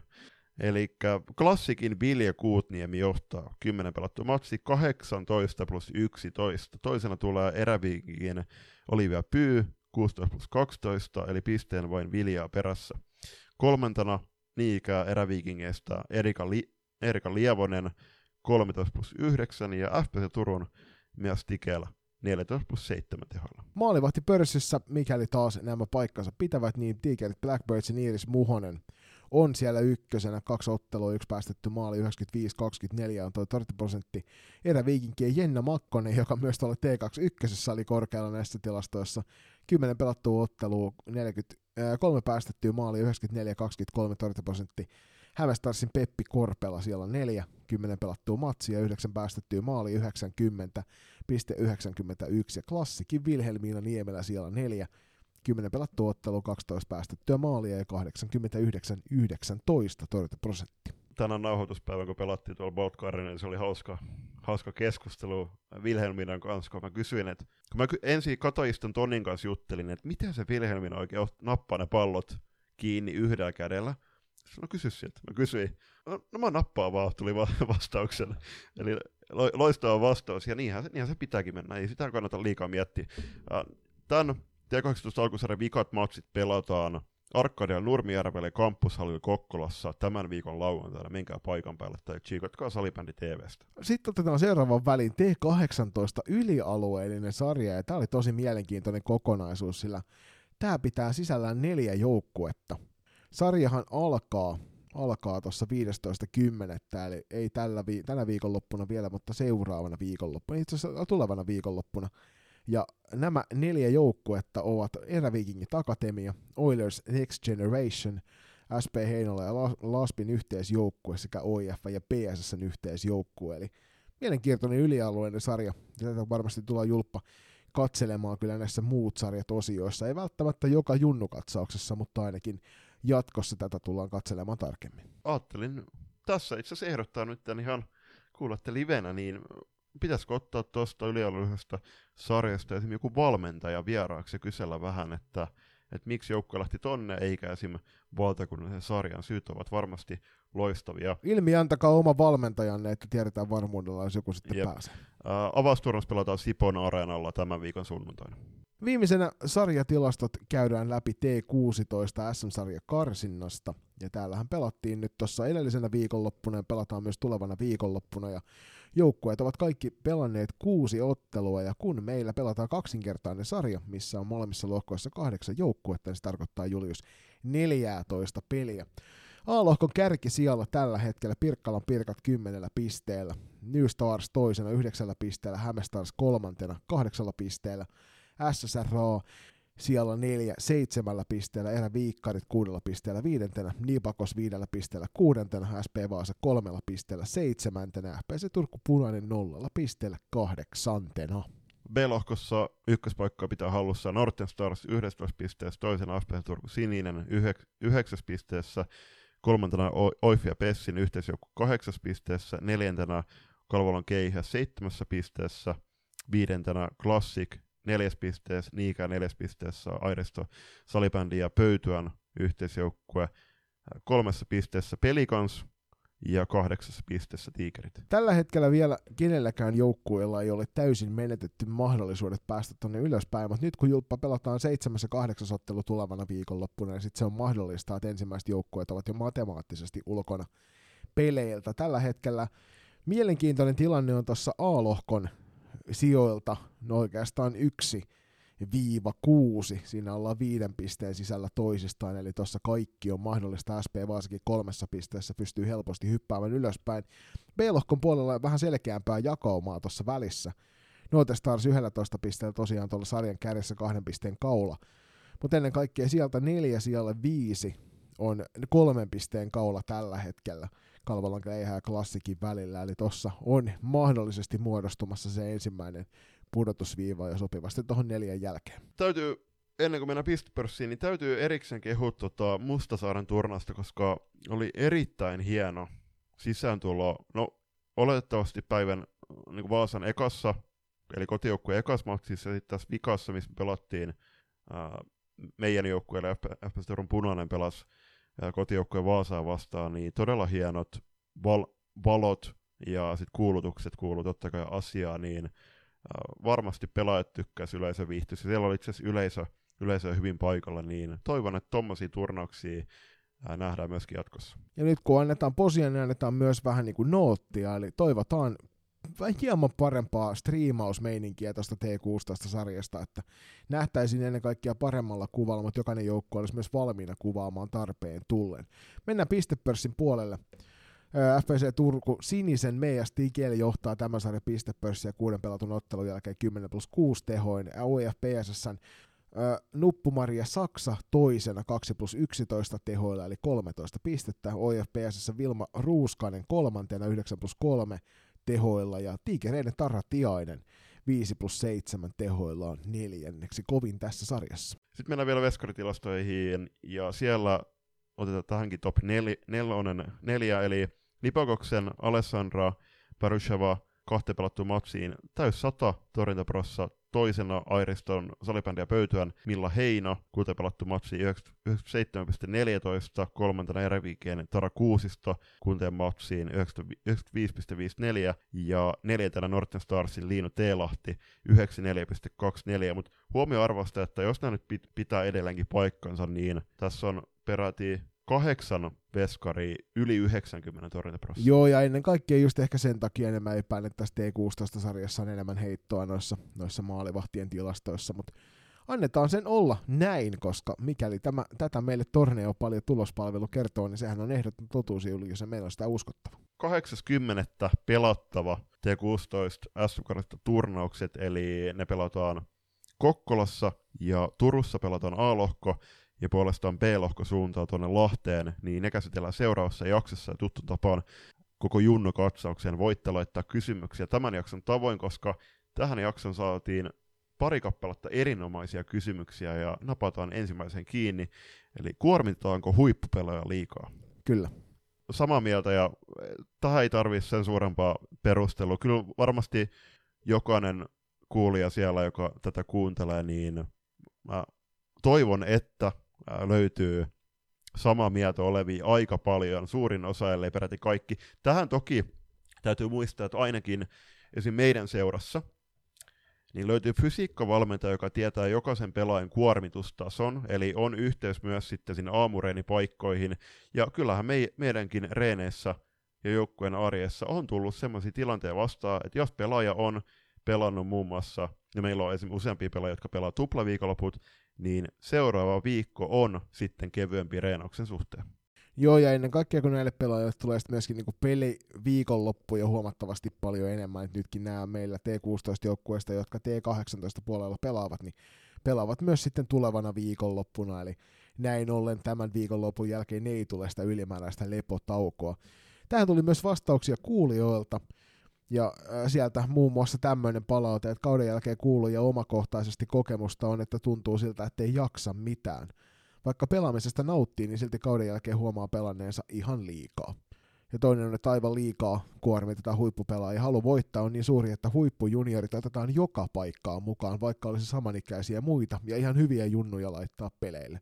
Ja tässä itse asiassa ensimmäinen kommentti, että mä toivon, että kukaan meistä valmentajista ei ota nuoremmista junioreista pelaajia sinne penkille, vaan sitä varten, että istutetaan sitten sen jälkeen oman ikäluokan pelureita, koska siinä tehdään kyllä sitten niin kuin todella iso karhunpalvelus koko salibändiyhteisölle. Joo, mä oon täysin, täysin samaa mieltä tuosta, että kyllä valitettavasti on myöskin tullut niitä tilanteita vastaan, kun katsonut vaikka paikan päällä, no e, ennen kaikkea paikan päällä matseja, niin äh, kyllähän se on ikävää katsottavaa, että jos sinne otetaan sitten nuoremmista totta kai siis hyviä pelaajia mukaan, mutta sitten ennen, niin kuin ennen kaikkea, kun se rinki on muutenkin pieni siinä joukkueessa, niin siinä on sitten kesän alla, kun joukkueen kokoonpano on päätetty, on tryoutit ollut, niin sinne on otettu sitten pelaajia mukaan, jotka okei, okay, selkeästi on sitten vaikka isolla takamatkalla sitten kärkeen verrattuna, mutta se, että heidät otetaan sitten noissa tilanteissa käytännössä vaan maksamaan ja keventämään sitten sitä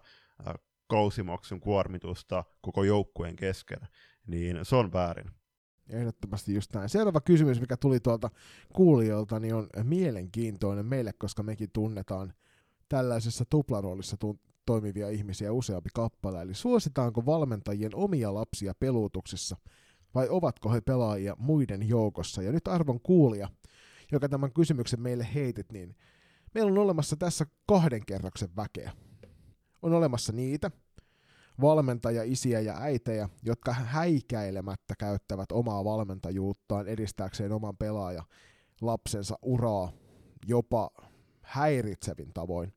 Ja sitten on olemassa niitä, jotka pyrkivät tie- tietoisesti irti siitä oman lapsen valmentamisesta ja monesti esimerkiksi tiimeissä käy niin, että jos siellä sattuu olemaan isä ja tai, tyt- tai äiti ja lapsikompo, niin se vanhempi ei valmenna sitä omaa lastaan ollenkaan noissa tilanteissa, jotta väistytään sitten siltä tilanteelta, että siitä voisi tulla kysymyksiä myöhemmin. Samat, samat havainnot on, on tässä äh, verrattain lyhyen valmennusuran varrella törmännyt vastaaviin tilanteisiin ja on omaskin valmennustiimeissä ollut sitten vanhempia, joiden lapset pelaa sitten joukkueessa ja totta kai myöskin muissa joukkueissa äh, havainnut samaa, mutta no, niin kuin Joni sanoi, niin kahden kerroksen väkeä löytyy ja toivoisin, että enemmän löytyy sitten noita, noita jälkimmäisiä. Ja totta kai sitten valmentajana, niin no itse asiassa yksi, yksi yhte, yhteinen ystävämme ja kollegamme niin on myöskin sanonut, että, että siellä reeneissä niin että vanhemmuus väistyy syrjään, että sitten olla valmentajia, ja sitten kun taas kun reenit loppuu, niin olla vanhempia, että siellä on ihan tasapuolisesti kohdellaan kaikkea ja pystytään myöskin katsomaan objektiivisesti esim. pelutuksiin, ja sitä kautta sit pyritään kehittämään totta kai jokaista pelaajaa siellä, että ei, ei anneta eri vapauksia sitten omalle lapselle. Mä on, ehkä lisätään kolmas kerros tuohon äskeiseen taloon, ja lisätään se osa, johon itse kuuluin aikanaan, kun oma tyttäreni vielä harrasti salibändiä, eli ne valmentaja vanhemmat, jotka ovat omalle lapselleen muita tiukempia puhtaasti sen takia, että näille, näille pelaajalapsille voi antaa koko aika palautetta niin siellä harjoituksissa kuin sit kotimatkoilla kuin sit siellä kotonakin vielä, niin se ei ole, se ei ole välttämättä se kaikkein terveellisin yhtälö, mutta tällainenkin kolmas kerros tuohon yhtälöön ehkä kuuluu. Sitten tuli viimeinen kysymys. Tätä oli en, ennen kaikkea ennen kaikkea puheenaihejakson, eli joukkueiden tehokkaimmat ja tut- heittomerkiksi tutkaparit, veskoista voisi myös puhua jotain. Uh, no me ollaan nämä pistepörssit nostettu esiin, ja kuten me myöskin story laitettiin, niin on tullut myöskin palautetta siitä, että miksi me nostellaan käytännössä pelkästään pistepörs, pistepörssejä esiin. No, kertossa opintojen äiti, äh, mä ja Joni seurataan valtavasti eri sarjoja.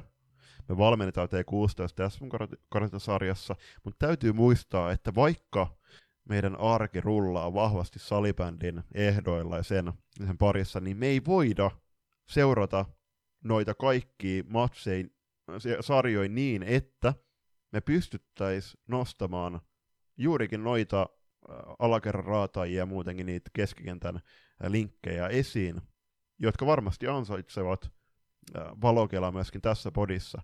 Eli edelleen, jos on näitä pelaajia, joita haluatte nostaa esiin, niin laittakaa palautet loistakas.com aina edeltävän viikon lauantaihin mennessä, niin ne tulette todennäköisesti sitten kuulemaan, jos ne perustelut on hyviä, niin maanantai-jaksossa. Tutkaparit on kyllä mielenkiintoinen. Tästä voisi Julppa melkein tuonne somen puolelle heittää, että ehkä junioritutkaparit ja sillä tavalla, että, että jokainen, jokainen sieltä meidän seuraajista niin voisi kenties sitten mainita sen oman ykköstutkaparinsa, mikä Suomen maasta löytyy. Otetaan nyt esimerkkinä vaikka Jenna Saario ja Milla Nordlund tuolta naisten F-liikan puolelta tai Elsa Holopainen ja Miisa Turunen, toinen samanlainen tutkapari, niin jos tällaisia löytyy, niin katsotaan, jos me saadaan tuonne meidän somen puolelle siitä kysely, niin voitte sitten sinne heittää. Veskoista on mielenkiintoista puhua aina. Olen suuri maalivahtien ystävä. Tänään nähtiin Julppa T18-peleillä Bolt eli jälleen kerran monta loistavaa maalivahtia – ja se ei välttämättä aina torjuntatilastossa näy, että kuinka hyvä se on. Ja viime kaudellahan me nosteltiin useampaakin itselle sellaista isoa maalivahtia esille useamman kerran. Siis kirjaimellisesti se ei näy torjuntatilastossa. Niin, tällä ainakaan hetkellä. tällä hetkellä, kiitos Torniopala. Mutta joo, siis siellä on, siellä on hienoja maalivahtia ympäri Suomen maan noissa junnusarjoissa, ja niitä on todella, todella, todella miellyttävää seurata, ja ennen kaikkea heidän kanssaan sitten keskustella muutenkin. Mutta edelleen, jos sieltä maalivahdeesta löytyy joku semmoinen unsung hero, eli semmoinen maalivahti, joka nimeä ei koskaan esille nostella, vaikka hän sen ansaitsee, niin DM Suomen kautta tai palautajat loistakas.com, niin hyvin perusteluiden kerran niin nostellaan sitten veskareita esille. Ennen uutiskatsausta on myöskin nostettava esiin SP Vaasen FPC Remixin T14 yhteisjoukkue, eli näiden joukkueiden 2011 syntyneet pelaajat ovat lyöneet hynttyt yhteen, niin kuin tässä SP Vaasan postauksessa hienosti mainittiin, ja pelaavat yhteisjoukkueella nyt kuluvana viikonloppuna, eli 6-80. Uumajassa Uumia Floorball-festivaalissa, ja siellä on mukana lähes 150 joukkuetta pelaajia Uumajassa ton viikonlopun aikana yli 1500. Ja täällähän oli myöskin tapahtunut aika hienoja asioita, eli nämä suomalaispelaajat olivat päässeet tapaamaan maailman kärkipelaajien kuuluvat kaupin siskokset ja muun muassa nostelemaan SSL Daamin mestaruuspokaalia. Ja tämähän herätti Julppa Hallilla pientä närää, kun tästä puhuttiin, sillä minun ja monen muun mielestä silloin, kun sinä et ole pokaalia voittanut, niin sinulla, sinä et sitä nostele pystyy. Mutta annetaanko Julppa Arman käydä oikeudesta, kun kyseessä on nuoret junioripelaajat? Ehdottomasti, mutta tästä täytyy kyllä pistää leikkimielisen tutkinnon alle, että näiden joukkueiden toimarit, koska ette te toimarit nyt sitä mestaruus pystyy nostaa. Just näin. Mennään hei uutiskatsauksen puolelle. Tämä on hyvin lyhyt ja ytimekäs, mutta avustukset yhdenvertaisiin harrastuksiin. Tämä avustus on taas Salibändin tukisäätiön kautta haettavissa ja mikäli sinun seurasi tarjoaa yhdenvertaisen ja tasa-arvoisten harrastusmahdollisuuksien tukemista, niin ottakaa ihmeessä sitten hakuun tämä homma. 25 000 euroa säätiö voi käyttää enintään näihin, mutta käykää laittamassa hakulomake sisään. Tää löytyy tuolta Salibändiliiton sivuilta suoraan, tai sitten voi mennä tuonne Salibändin tukisäätiön kautta myöskin katsomaan sitä. Rohkeasti hakemuksia sisään. Se, seuraavan nostona on, on noin lähestyvät mm Singaporessa, Tiia Ukkonen avaa hienosti tässä Salibändiliiton haastattelussa, löytyy sieltä Salibändin sivuille, että mitä kaikkea on luvassa ja miten tähän tulevan turnasmatkaan on valmistauduttu. Joo, kannattaa ehdottomasti käydä tuon lukasemassa hyvä juttu. Seuraava kysymys tai seuraava uutisaihe on sitten kysely. Eli kuka jää tasa-arvon ulkopuolelle huippuurheilussa? Kysely löytyy tuolta Salibändiliiton sivuilta. Ja sen järjestää ä, opetus- ja kulttuuriministeriö, tai se tu- opetus- ja kulttuuriministeriö tukee tätä Jyväskylän yliopiston tutkimushan tämä on, mutta toi kestää semmoinen 15-20 minuuttia ja vähintään 15-vuotiaat voi tuohon osallistua, eli käykää vastaamassa joulukuun ensimmäiseen päivään asti. On aikaa ja se kertoo sitten meille paljon lisää hienoa siitä, että onko tasa-arvoa oikeasti olemassa huippuurheilun puolella. Viimeisenä nostona uutiskatsauksessa on Salibändiliiton hallitustiedote, eli tämä hallitus oli koolla torstaina 28.9. ja tämä kokous oli 11. kuluvana vuonna. Muistutuksen on, että liiton kokous 25. marraskuuta järjestetään, ja isoimpana nostona nyt tässä on Tyttö naissalibändi podcastin näkökulmasta, että tässä kokouksessa päätettiin esittää IFFlle eli kansainväliselle salibändiliitolle täydennystä naisten kansainvälisten otteluiden erotuomarien ryhmään, ja esityksen mukainen erotuomaripari on Toni Nerk ja Anssi Sinisalo. Toivottavasti herrat saadaan mukaan noihin kansainvälisiin naisten peleihin ja sitä kautta sitten lisää suomalaistuomareita maailmalle. Viimeinen kohta, ennen kuin mainitaan sitten tietysti lähtösanojen kerran muun muassa EFTstä asioita, niin ovat kuulijakysymykset ja Julppa ensimmäinen kuulijakysymys ei liity siihen, että mitä salibändiasioita haluatte nostaa esille, vaan mitkä olivat teidän suosikkioppiaineet koulussa ja miksi. Mennäänkö Julppa yksi ykselle? Heitä, heitä sieltä ensimmäinen ja anna pienet perustelut sitten, että minkä takia. Mä tykkäsin ruottin kielestä. Ruottin kieli on aina kuulunut mun suosikki oppiaineisiin, ja ei, no pienin syy, pienin syy ei tietenkään ole se, että mulla on suku Ruotsissa ja Norjassa, ja onhan se nyt hauska myöskin kommunikoida tällä kielellä sitten heidän kanssaan. Kanssa ja muutenkin on pelannut Suomen ruottalaisessa joukkueessa ja itse asiassa tuun pelaamaan myös tällä kaudella, niin tämä on aina kuulunut kuulunut lähelle sydäntä ja kuuluu myöskin jatkossa. Entäs sun ensimmäinen nosto? Mun ensimmäinen nosto on historia, joka oli, on ollut mulle, oli koko peruskoulu ja lukioajan niin tosi tärkeä aine.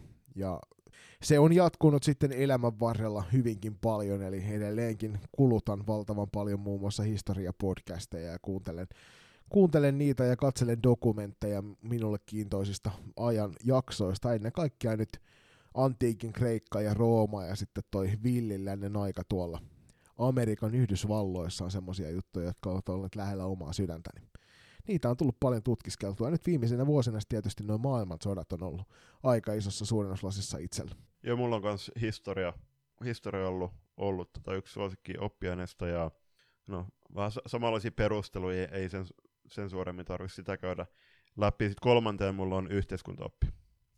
On, on kiva myöskin pysyä, pysyä, pysyä tavallaan ää, kiinni näissä yhteiskunnallisissa asioissa. No silloin yläasteella, kun sitä alettiin opiskelemaan, niin oli aina kiva mennä ni- niille tunneille. tunneille. Ja on, on myöskin, tykkään yhä, yhä nykypäivänä seurata, mitä, mitä kaikkea meidän yhteiskunnassa tapahtuu.